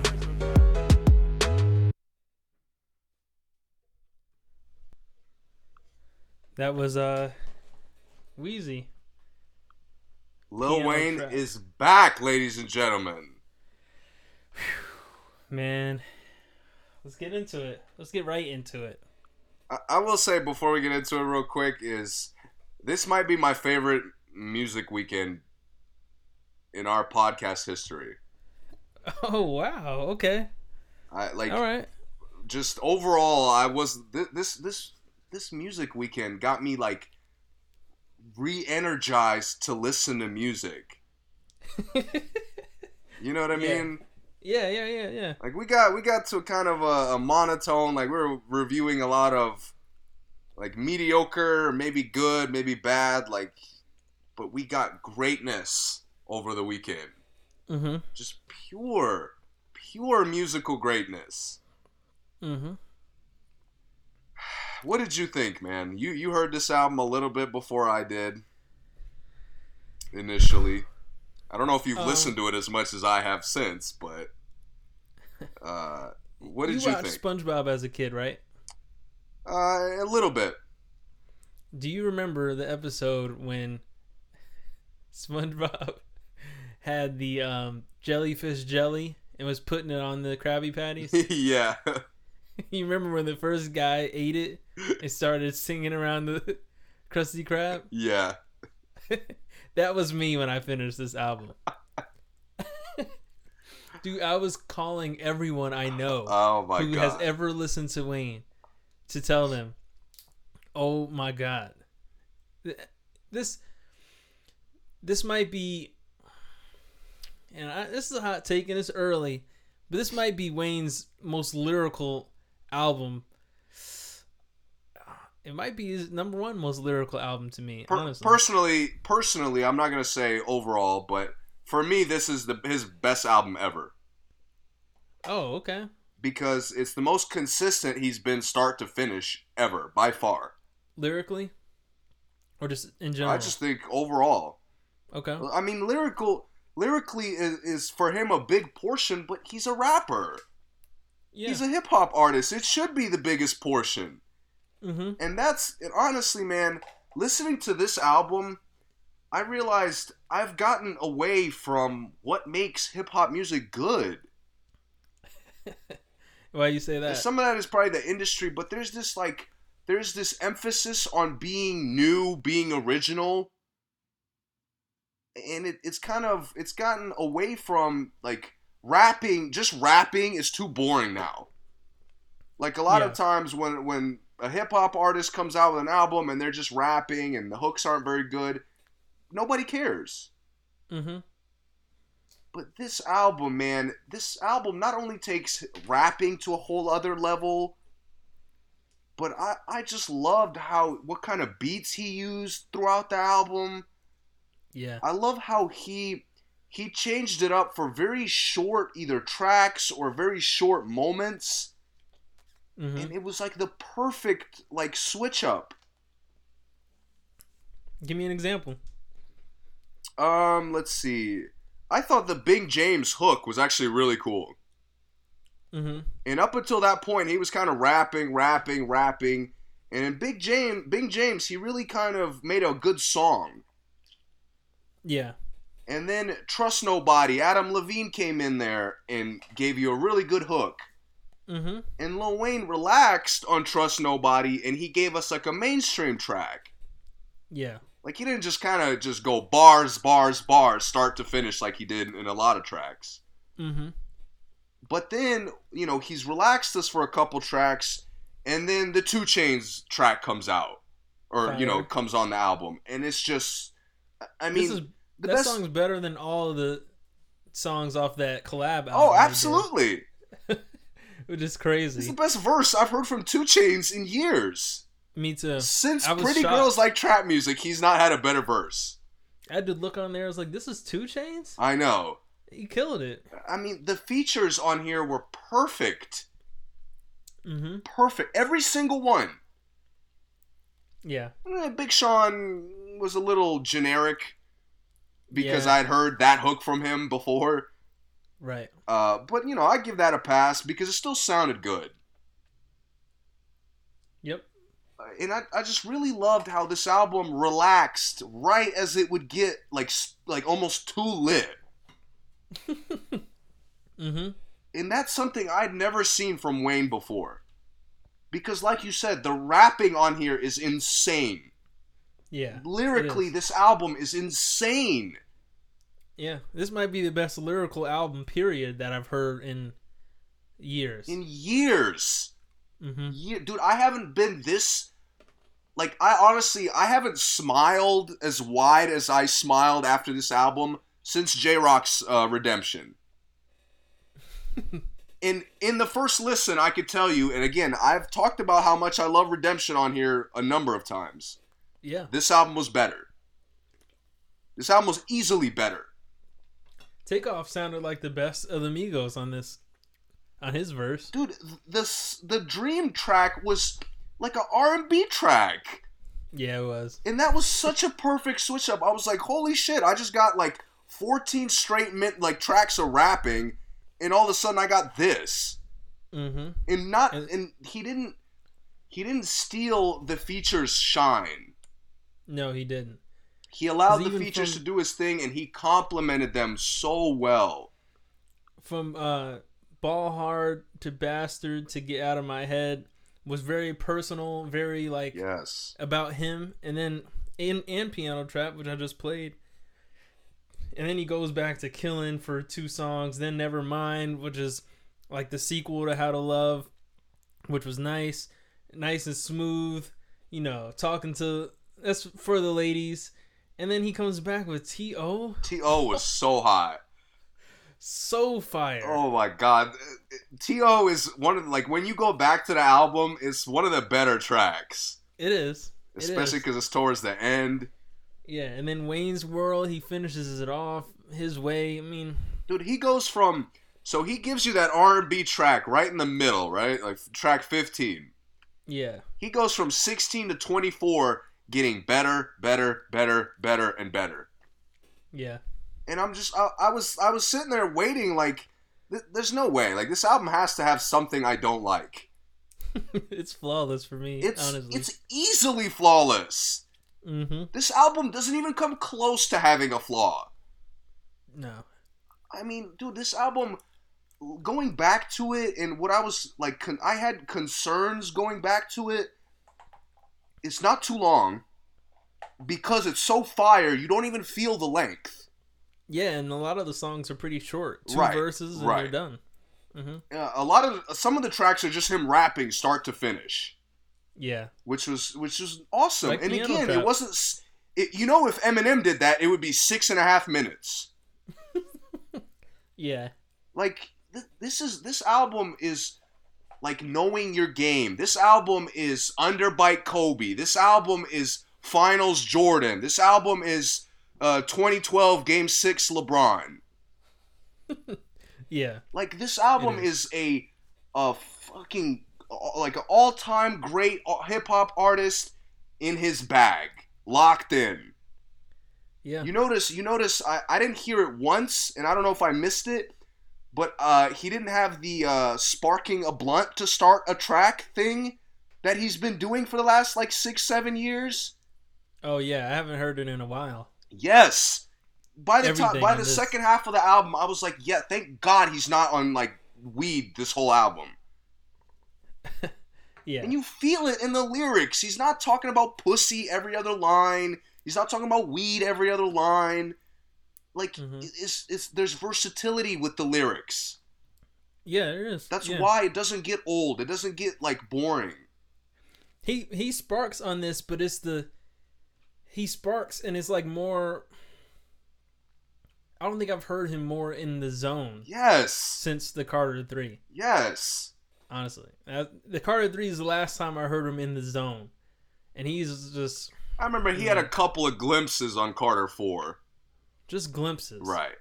Yeah. This dude, if you like hip hop music, if you've ever liked hip hop music, don't you have to listen to this. Yeah. And this this is like a pure hip hop album. Wayne is the wordplay god. Yes. Yeah. And he has, you know, I thought uh Quotables. Carter 5 kind of reestablished him, Mm-hmm. but this album just further proves that he is an all-time great rapper. The bottom four songs on here would be the top on top five on Carter Five. Dude, there's there's just personally some of these tracks and again, it's another like thing that hasn't happened in a long time. It took me a long time to get through this album the first time because there were tracks that were so good, I immediately had to replay them. Dude, I didn't make it past Mahogany for Mahogany was the first one. Like 10. Big James was the second one. No, you know. I thought Harden was super fire. Yep. Uh, Bastard was just, uh, I mean, oh my god. Uh, And I, I really like the uh, XXX track, Mm-hmm. which, by the way, is another uh, example of versatility. How many guys could make a track with XXX and like complement XXX's style? And he's done it twice. Exactly. Mhm. Honestly, listening to that track, I was like, God damn it! I wish they would have made something together. I know. I almost wish XXX was really rapping. I mean, and then piano trap is just out of control. I mean, you just heard it. it it's oh my god. From 19 to 24, this album just gets like somehow better and better, Yeah. I- and it just blew my mind. Yeah. Blew my mind. I've listened to this album four times, start to finish, and that's not even counting how many times I've replayed some of these tracks. yeah, I've replayed them so many times. So many times. It's one of those you really can just sit through, especially if you like Wayne. I mean, And the reviews that have been uh like not utter greatness, like oh it's good, eh, it's a little long, eh, it's okay. Don't talk. It's- Don't talk music with those people. it's only an hour and 15 minutes. Like, regardless of the amount of songs, it's only an hour and 15 minutes. I've said this before. If you give me good music, it it could be forty tracks. Yeah. like if you're not gonna slip up, if you're not gonna have filler tracks, which there's not one to be found here. Right. I mean, this album you could listen, you could split this album in two and have two all-time great albums Yeah, you could. easily. yeah. Yeah. This dude, I'm looking at this album on iTunes. It somehow doesn't have five stars. How many does it have? Four. It's crazy. Like, who would downvote this? Who that listened to this album would downvote this? I'll, this is the only thing I'll say about it. The only negative for me, and it's a very small negative because it's not necessary, but there's just not a lot of, you know, there's not radio play on here. There's not a lot of like major song making, you know, picking the features and, um, you know, coming up with a special hook and all that. It's just not, it's not this. This isn't that kind of album, and which is fine. But I could see why some people who are used to the commercial Wayne would be missing that, but I'm not missing it. Is, is the point? This- I haven't heard an album like this in over a decade. I've told you that, and I'm not gonna get too crazy and give you the list of the albums that I compared it to, and that it kind of that I had the same reaction to as this album. yeah, wait on it. Wait on it. But this album is just greatness. I got a hot take. Please appreciate it. Uh, prediction. Um, Wayne and Drake are gonna have the song of the year this year. That's It's coming. That's not a hot take. It's a prediction. It's coming. okay, that, I can believe that. Because Drake's not on this. Oh yeah, they got something in the bag. Something is coming for There's sure. no yeah, there's no way. it's gonna be crazy. And we can tell Drake from the opening track of the year is locked in. Oh, he's locked in. You know he's ready. Mm-hmm. And and him and Wayne have worked together a lot, but it's almost like they haven't worked together enough. I know everyone wants the collab album. He But he, keeps doing the future collabs, my but God, what a waste! What a wasted opportunity. dude, it, you you heard the leak? Did you hear the leak one? Um, I don't think so. Oh, so Drake leaked it onto um, SoundCloud or whatever. I don't know if it came out as a single or not yet, but um, it's it's better because it's definitely way more Drake, but still, still not enough. By the way. Right. Oh, uh, breaking news! Yeah, Breaking Miami, news. right? Yeah, that's that's a huge move. and thirty million. That's They're bugging Miami's Miami's kind of set now. for what though? What did they trade? I don't know. Mm. Okay. I don't know. If, I don't like him on Miami, honestly. But that's okay. Iguodala has been traded to Miami for those listening, and who you know, if you care, you probably have already heard. So, anyway, back to Wayne. Yeah, Uh, I'm looking forward to the rest of this year, man. I hope he does some more features. I hope he does some big, big name features. Um, and really on this album, Drake was the only feature I was, you know, I wish was on here, but I don't know what any of the songs that I think he really would have fit into. Yeah, that that's. I also was initially I was like I, I would like more features, but as I listened through it, I was like, yeah, never mind. It doesn't. Mhm. it- this album is perfect exactly the way it is. By the way, his verse on clap for him, he bodied that. I mean, he bodied all the verses. I thought Harden he just just went crazy. Harden, he went insane. yeah, man. It was, Mahogany. Mahogany was a good gem because it really kind of establishes that he's locked in. Yeah, Like Mahogany's a preview of oh, a good preview of what this album sounds like. yeah, it is. Yep. Okay. Next. Uh, Russ. Mm-hmm. Uh, I, I, I want to talk about this one first. Okay. So, Russ came out with a new album as of all as usual. We didn't know about it. Mm-hmm. We kind of had an idea that he had something coming, but we didn't really know when uh, specifically. Mm-hmm. And it, it was hard to move on to anything else after listening to Lil Wayne. Yeah. And it took me a while to get to anything else. Yep. But honestly, this was a really great album to listen to. It was. Now, I'm not gonna get, I'm not gonna overreact like I did with Wayne because, to me, Wayne's thing is just on a whole other level. Yeah. But this album has, to me, the description I used for MGK's last album, which was, by the way, my favorite album of the year, is focused. Mm-hmm. This album is focused. This album is consistent. This album also does not have like bad tracks, No, it doesn't. which is which is we got to start setting that expectations.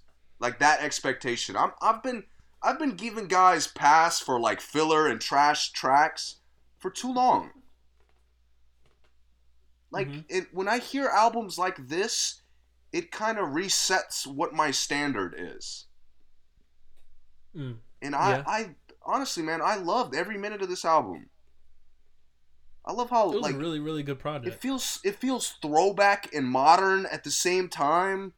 Mm, mm-hmm. It, that's kind of been his thing, but on this album, it's just like it's really blended well together. Yeah. Uh, but I don't know. What'd you think about it? Um, I gotta be honest. I'm not really a Russ fan, Right, you've said And that I don't- before. and I don't. I'm. I don't really know why. I'm kind of one of those. I'm kind of like on the. You know how Russ gets like the random Yeah, social media yeah. hate and stuff. I guess I bought into that for a while. But when I hear his music, I like it. Um, but sometimes the overhyped singles, I'm not a big fan. But I really enjoyed Zoo, and um, I was going into this also off listening to Wayne, so I really didn't have a lot of expectations. Um, but man, this dude, he he's proving he is an artist Yes. and, and that's different from a lot of the rappers. You know, um, I'm not gonna say a bunch of names, but recent albums we've listened to, I've heard rapping, and I've heard guys making music, but I haven't heard artistry. And Russ is he has artistry. I mean, he has a wider range of talents, whether it's his um his cadences, like finding the right um hook to go on these on the beats like Yeah. hooks that I didn't think would work and probably wouldn't work if someone else said him. He's finding his own thing, you know? Yeah. Um and he's really good at mixing the introspective and personal stuff with the bragging better than I've seen a lot of Similar to what Lil. Wayne did. Yeah. One of the Yep. reasons why Lil Wayne's album doesn't get boring is because it's it's vers. Even the lyrics are versatile. They are.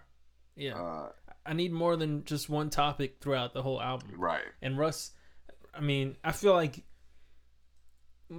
certain artists, when you listen to their music, you feel like you know them and you're learning about them.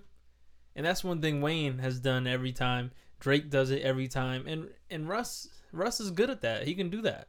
Yeah. He has that in his bag. And it was I think it's a really impressive album. It Might be his best album to me so far. I, think it is. The, the only one I remember listening to was uh, that there's really a wolf, hmm and that one dragged to me. Now you know I got to go back to it. It's been a while, but Yeah, I didn't, and I didn't like that. I listened to it, I didn't like it, but every it was hyped up a lot. right, that's probably the difference here. Mm-hmm. Uh, Maybe. But yeah, man, this album, I had a similar reaction to where like I didn't hate Russ before or not like him before, but after coming out of this album, I was like, I why don't I like him more? Like why haven't I followed him more? Why haven't I like kept up with his music more diligently? I guess. Mm-hmm. Uh, but I think a lot of that is just this album being really fucking good. Yeah, you're right. You're right about that. Um, yeah, man, I, the features were awesome. Great chemistry with everybody on here. Mm-hmm. I, I will say I had a weird, and this is not really a criticism, but is is that Benny the Butcher or Jay Rock on I Thought You Got Me? yeah, I thought that was strange My too. God, did he not sound exactly like Jay Rock? Yeah, yeah, he does. I mean, I, I had this album without the features listed, and I- when mm-hmm. that track came on, I was like, holy like, oh, shit. oh, Jay Rock. yeah, yeah, I was like, I got a Lil Wayne got Jay Rock, and I, you know, Jay Rock's been MIA since the album, and and his verse on Lil Wayne's album was it wasn't like incredible, but it was good. Yeah. right? And on here, I was like, man, this is a great verse, and then it's not him. Benny- yeah, And dude, Benny's I've tough. heard Benny the Butcher before. I have a friend who listens to him a lot. mm-hmm. He he sounds nothing like this. Dude, yeah, he's one of those he's one of those like mumble guys who you you can't even understand what they're saying. yeah, All of a sudden he comes on this kind of R&B vibe track and he's crystal clear and he's out here just giving bars. I was like this is crazy. his recent stuff has been more clear, Okay. but still, he sounds different on the Russ for sure. Okay. And it's kind of crazy also that Russ's two hottest singles are the bonus tracks on this. Uh, Yeah. yeah, To me, I mean, honestly, I didn't really like he- hearing any of these singles because I, I didn't hear any of them. Hmm I think any track on here could have been a single for me. yeah, I agree. Because this album, it, this album, like, if Lil Wayne's album is just pure greatness, start to finish, this album is like a gem, start to finish. Yeah, Like, It is. how many? Think about how many of these tracks you could come back to in four or five months and have a like a blast listening to. Practically all of them. yeah, I, I don't have one track that I could say "Nah, I didn't really like it. Hmm And that to have that in two albums in the same weekend, like the joy that that brought me is is just oh, it was so satisfying. I didn't listen to anything else. Oh. Well, you probably had a slightly better weekend than I did as far as that goes. What'd you listen to? But uh, before we move on to what I heard, uh, uh, these two albums, man, please go check them out. They'll be in our top ten, I think. Uh, I, it's hard for me to imagine them not being in there. Yeah, In it, there's no hype. Are you? Ki- this is what's killing me. and Wayne could have hyped this album up for sure if he wanted to. But it's it's like now that they're out, people have heard it, and all I hear is meh. Are you kidding? Like what? Do our ears work differently?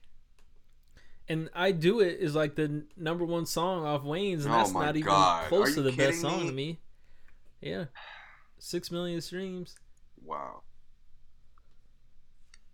We, we Mahogany did talk about it. He should have released the Adam Levine track as a single. Yeah. hmm Or the 2 Chainz. One of those. Yeah. He needed to release the one with the, you know, with the big name, 2 Chainz or Adam, even Takeoff. Would have, I think, gained a little traction. I honestly don't know what the music industry like wants. that this to me is another issue is like now artists are being pushed off of either hype or just like just like one track. Right. Like the fact that Roddy Ricch's album gets way more attention than either of these albums is criminal. I agree. It is criminal. And I listen to Roddy Ricch's album and it's good. Mhm. But compared to these two albums, is trash. Doesn't belong in the same room as either of these albums. right. And yet that's because of the box, that's all anybody talks about. Right. I mean, come on. Please go listen to these albums. He's getting those TikTok streams. Right. Speaking of TikTok, Kesha came out with a new album. oh man. Okay. Take it away. I'll start positive. Uh, right off the bat, halfway through this album, it's better than the last one. Uh, it's significantly better. Uh, I The just think, girl power one. yeah, there, there's more Mhm. energy here. There's more, um, more versatility. She's trying to get back to just kind of fun. Okay. I like that. Um, and that's that's one of the reasons why this album isn't like it's not awful because there there is like fun here. There's it, the tracks are entertaining a lot for the most part. Am I supposed to know who these features are? No, I didn't. Okay. Um, but overall, this album is not very good. and you could say maybe I was burned out because I listened to two flawless albums prior. Yeah. but this album is so inconsistent, man. It's so this album tries to be three different albums in one. She has elements of the early Kesha that I love. She has elements of the last album Kesha, which I hate. She has weird combinations of the two, which I mostly hated. Is I'm sorry. so uh track 11 kinky? Why does it say featuring Kesha? It's like her, like I guess her former name when she had the dollar sign. Yeah. Uh, for the S. But that's to me, as I said, this album is She just sounds different in inconsistent. Father daughter dance. Okay. This album is really inconsistent, and you know what? She doesn't have chem- any chemistry with whoever produced this album. Why do you say that? Like to me, there were so many times when, like, the beat would just get so fast, and it would just overpower what she was saying. Like you could Mm. barely hear her. Mhm. And there were other times where I'm like, why is this the like the music in the background and she's doing her like pop rap thing? Which by the way, uh, like rappers get a lot of shit for trying to sing. Dude, pop artists who try to rap are is so trash. yeah, I agree. It's so trash and the verses here, if you could call them that, were Mhm. were awful for the most part. Yeah, I couldn't. I honestly, I couldn't recommend this album. I'm not gonna. I only listened to it two times, and I, I had a hard time getting through it the second time. Uh, if you're gonna listen to this album, I recommend you turn it off after nine, after track nine, because everything below that is just garbage. But until track 9 is good or but until alright? track nine, there are songs and there are parts of songs to like. Okay. Because again, she's trying to have fun. She's trying to keep the energy high, which is what I want to hear from her. hmm like her trying to sound like Adele or her trying to make Taylor Swift music is like no. I just promise listened to you, Taylor Swift. I promise you I'm sick of that. This album, this album is a shittier version of what uh, Taylor Swift's last album was. Yeah. So uh, Okay. you know, if if you like Taylor Swift's last album, I, I, matter of fact, don't listen to this. Go back and listen to that one more time. Because this is not good. I couldn't recommend this. Okay. I'm not even gonna shout out the the stuff I liked, but there were like three or four hooks that I really loved. Just hooks? Just hooks. Okay. Okay. And the last album I listened to, which was kind of a uh, make or break the weekend for me, because you know You listen again to two more two- albums? Okay. Uh, I listened to four. This is my last one. Mm-hmm. Uh, Meghan Trainor. Oh, you did get to that. Okay. Yes. Uh, and I listened to it a couple times. And this is what I wanted Kesha's album to be, to be honest. Okay, so it's good. This album is a lot of fun, start to finish. mm-hmm. This album is entertaining, start to finish. Mm-hmm. And she sounds good on everything she tries to do. Like she doesn't try to rap to some dance hall beat, or she doesn't try to sing to some like campfire uh, string guitar. She she's just making fun tracks. Mm-hmm. That's what that's what pop music is like missing at times. I agree. And that's She is kind of in a lane of her own yeah. in pop. and I yeah. really like her voice. And this is my first time listening to her start to finish, like album wise. You know, Mhm. I'd heard her on a ton of tracks before and features, but uh, I'd never listened to her, any of her projects prior. Oh, okay. Uh, and I was I was very pleasantly surprised with again, for me, pop music it's got to be fun. It's got to be high energy, Yeah. and that's that's this album has more than enough of that. Mm-hmm. Uh, Okay. and yeah, I will say the last couple tracks she slows it down a little too much. Um, but they're not bad. Again, because she sounds good, it makes the the filler tracks a little bit better. Okay. Uh, I will say, if you're looking for the Pussycat Dolls feature, it's don't get excited. Pro- Probably the worst song on the album. okay. But uh, yeah, man, I, I, this is a very good pop album, and I would definitely recommend. al- Also, full of gems. I think Okay. I wouldn't cool. be surprised if I came came on the podcast in a couple months with a gem from this one. Okay. All right. You want to talk about the movies? Or you want to play the gym first? Uh, yeah, let's play the gem and come back. Quick apology to Yo Gotti. I heard I heard his album was good. I'll, uh, I missed that one. Oh, oh, yeah, that's right. He did come out with an album, didn't he? I heard uh, I had a couple of guys, like a couple of friends who've played his tracks for me, Mm-hmm. uh, and I really liked what I heard. Okay. I mean, the feature, there's a lot of cool features on there too. All right, we'll hit that up for next week then. All right, this is uh Russ can't go on. Baby, baby, why'd you call me out my name? Yeah. Cause now I'm heated and I might just do the same. Yeah. This ain't healthy, girl, this can't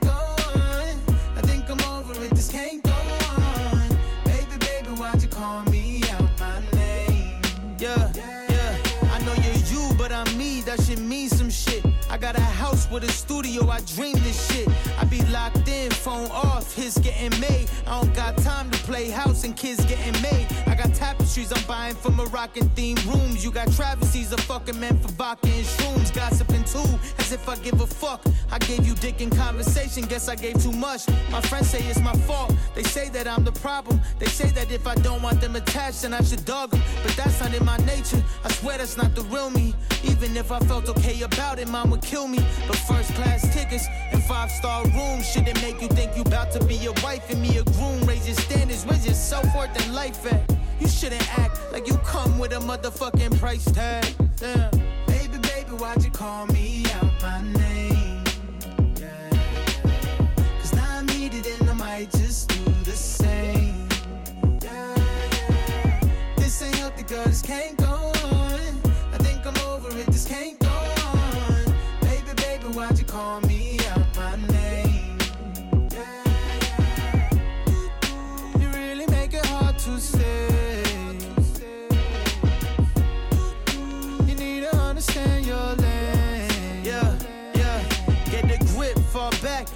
casual. We've only seen each other three times. Act natural or rather act neutral. I don't got the energy to deal with women how I used to. You need to chill the fuck out. I mentioned how I saw you three times, guess we struck out. Your overbearing ways made the patience in me run out. I finally got some time to myself. Ain't no time for your shit. You not my mom, you not my girl, and we not dating, so just dip. Call it Lyft. I heard Uber's racist. Yeah, the head is good, but you're not who I choose to mate with. I need my space is indicative. You can't handle boundaries. You keep blurring lines. I've had enough of all your drama and disturbing mine. Baby, baby, why'd you call me out my name? Just do the same. Yeah, yeah. This ain't healthy, girl. This can't go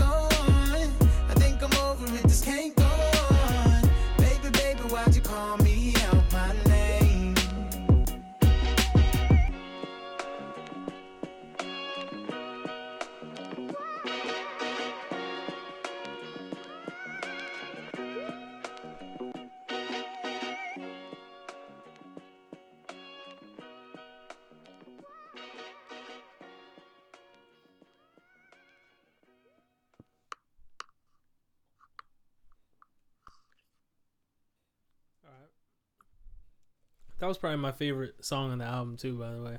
Oh, like I said, man, that album is full of gems. To me, the every time I heard it, I had a different favorite track.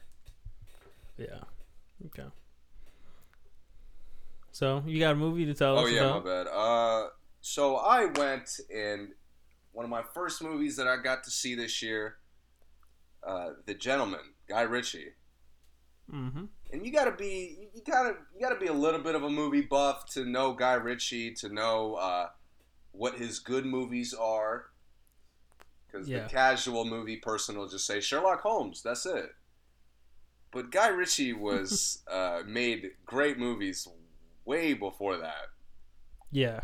and he has a specific genre that he's just so good in and that's like dark british comedy Mm-hmm. like his movies it, his movies are not like traditional comedies but they're comedies with the kinds of situations that play out mm-hmm. like it's situational comedy a lot of the time Yeah.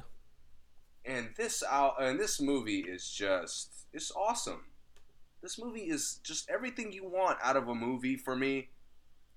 Uh, it's fun. It's fast paced, which all his comedies have been. Mm-hmm. Uh, it's the the casting is phenomenal. Everybody on here is awesome. Uh, I mean, Hugh Grant is like you've never seen them like this before. Mm-hmm. You know, McConaughey and Charlie Hunnam are gonna be great.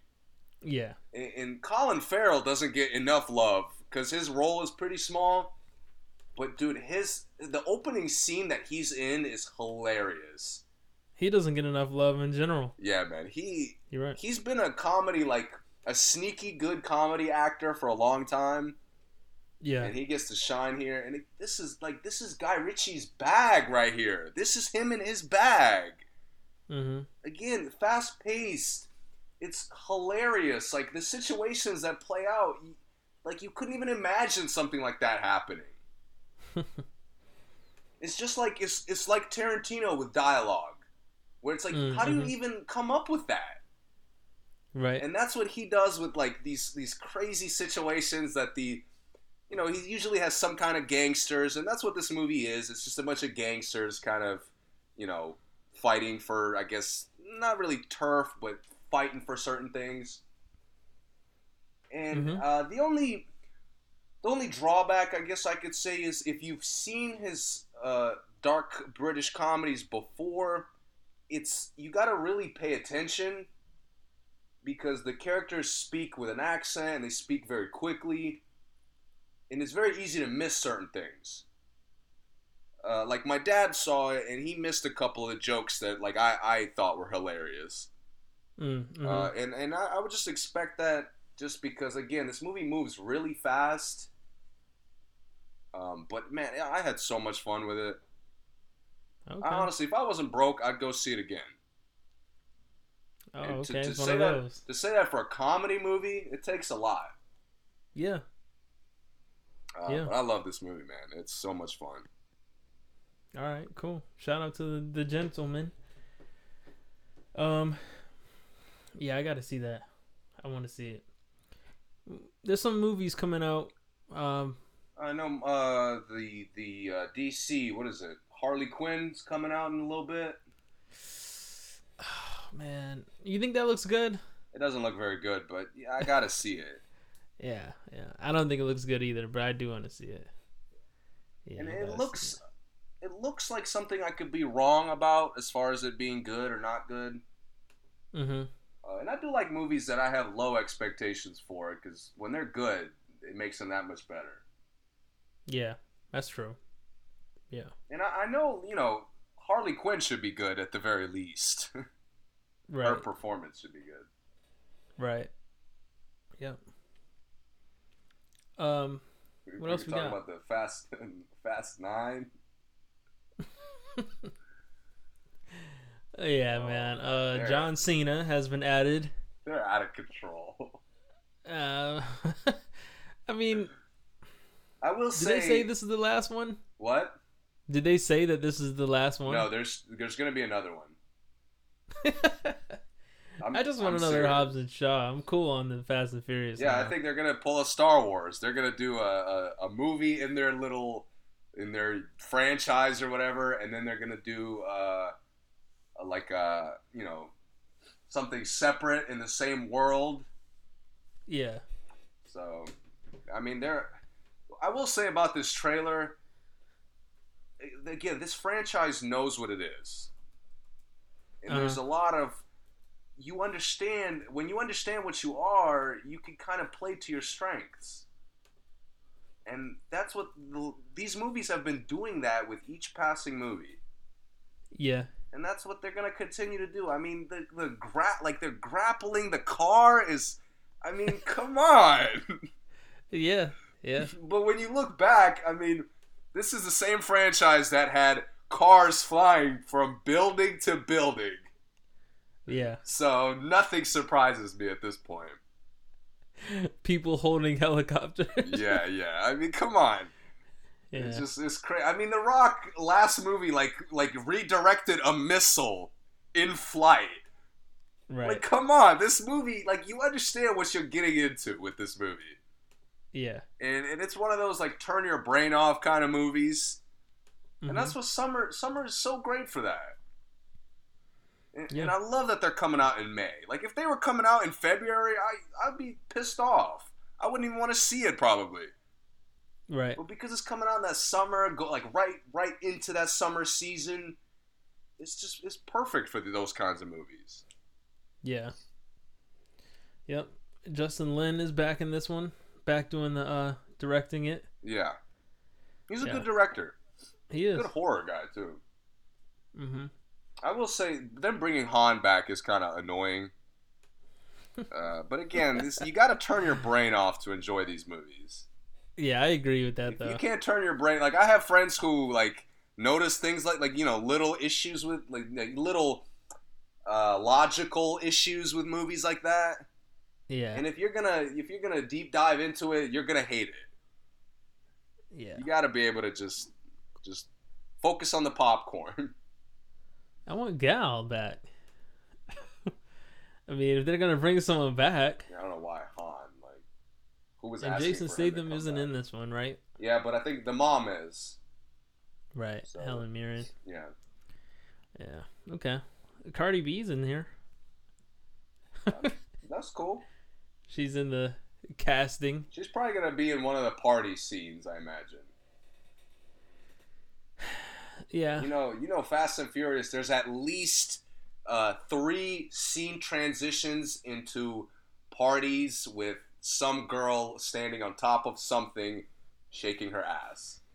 Yeah, or it's when they um meet a crew that's already Yeah. racing, Yeah, and then that's when the guests always pop up. yeah. Somebody's randomly at this street race that, yeah, it should probably be one of those. The, the jokes about them, uh, them might, might as well be Avengers at this point. oh, I was in tears. Yeah, me too. They're not that was lying, though. Huh? They're not lying though. I know. That would be a lit movie, by the way. yeah, teaming up with the Avengers. yeah. Yeah.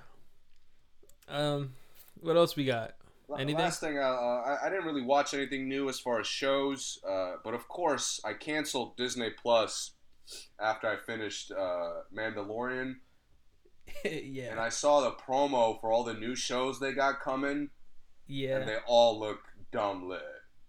It- they're not until fall though, so you got Okay, time. That's cool. I saw like the first one comes out in August. Yeah, it's uh, it's it's Falcon and Winter Soldier's one.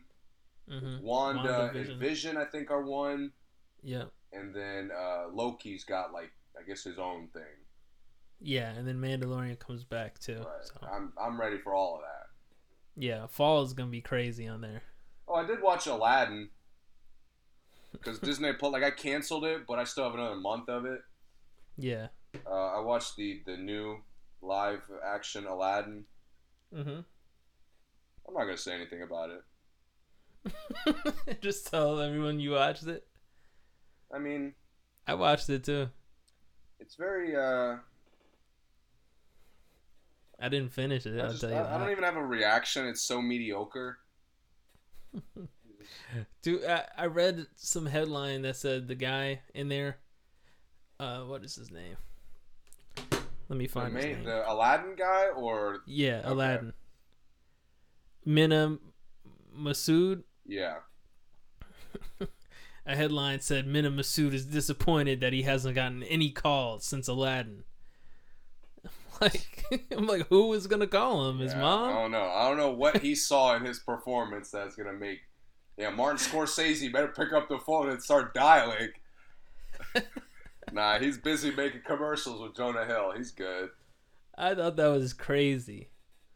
Yeah, that's Mena ridiculous. Massoud's disappointed that he hasn't Uh, been called. I liked.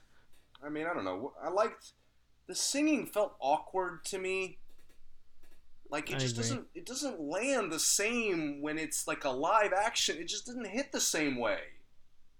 And for some reason, it seems like it's more when it's in the in live action. Like it felt like it was a lot of songs. Yeah. Like there was the downtime was like two minutes, and then the songs were like three minutes each. Yeah. Right after the downtime, like we just finished the song, and here comes another song. Yeah. That's how it felt to me.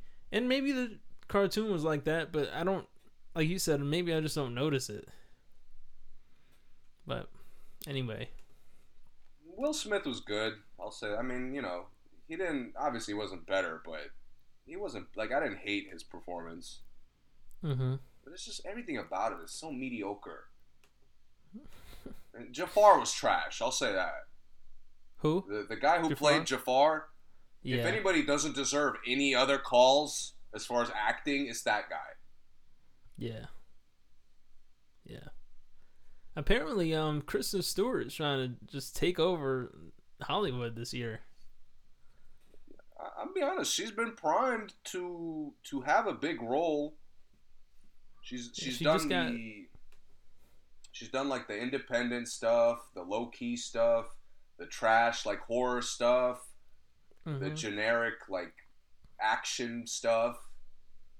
Yeah. So, I, I think she's primed to have a bit like a really good role.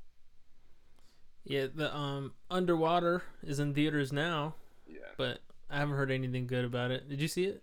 No, I, I don't. I'm not. I'm gonna stop wasting my time with some of these horror movies because that's what they. That's what they do is waste your time. And then she's in Seberg, which is like a activist during the civil rights movement Yeah. movie. I think that's on Amazon. I could be wrong about that. I don't know. I saw her in something like independent, like a couple years ago. Uh, Yeah. That that I've really liked her in. Okay. It was, We'll see what she a- does. Something. It's like a mystery movie of some kind. Movie wasn't Mm-hmm. that good, but I, I really liked her performance. Did you see the trailer for the Amy Adams movie? Yes. I want to see that. I don't remember what it was called, Yeah. but I really want to see it. it looks. Hopefully, it could be good. What is? Oh, the woman in the window. Yeah. Yeah, yeah. I like Amy Adams, but anyway, uh, I'm gonna stop rambling. I'm ready to get out of here. Yeah. Great music weekend. Uh, All star selections trash. Great Super Bowl. Uh, we'll be back next week. Iguodala to the Heat. Deep dive into that a little bit once he plays a couple games. Yeah. Yeah. All right. Uh, this is uh Wayne's gonna take us home. I was We'll see you guys next time.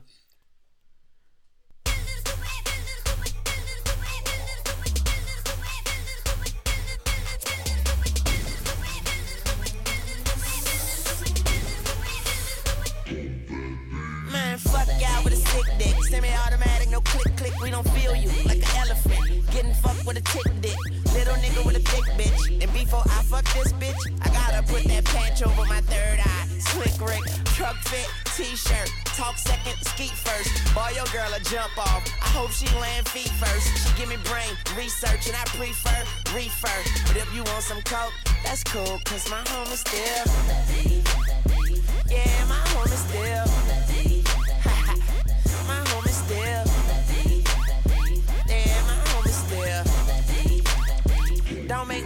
My go stupid. Go stupid. Go stupid. Yeah, don't make my goons go stupid. Go stupid. Go stupid. Yeah, boy. Okay. Okay. My girls in cars both skirt off. I like the pussy so wet that I can surf off. In a hot spot, cause a nigga never chillin'. I do it for my niggas, I just do it to these bitches. Boy, I overgrind, overshine. Ain't another nigga overshine. I'm getting paid, it's overtime. I'm rolling pine, I'm so divine. I'm west side, west side. Dark glasses on like I'm going blind. Looking like Easy E, it's just me and Lil Weezy. We get off my dick. Yeah, my homie still.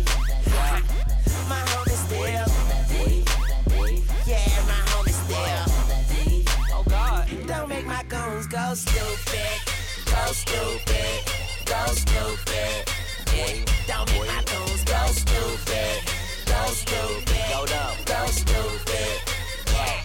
Whoa. Oh God. Look, I'm east side, them haters, nine and gone west. My niggas pumping so much bass, motherfuckers going deaf. Weezy and from east side, them haters, nine and gone west. My niggas pumping so much bass. Tunchi, tunchi, tunchi. I don't let them hoes. Much coke, you gon' need another nose, man. I just play my hand, but I am not the dealer. You see, I got them teardrops. I cry your as a river. Got that truck fit t-shirt.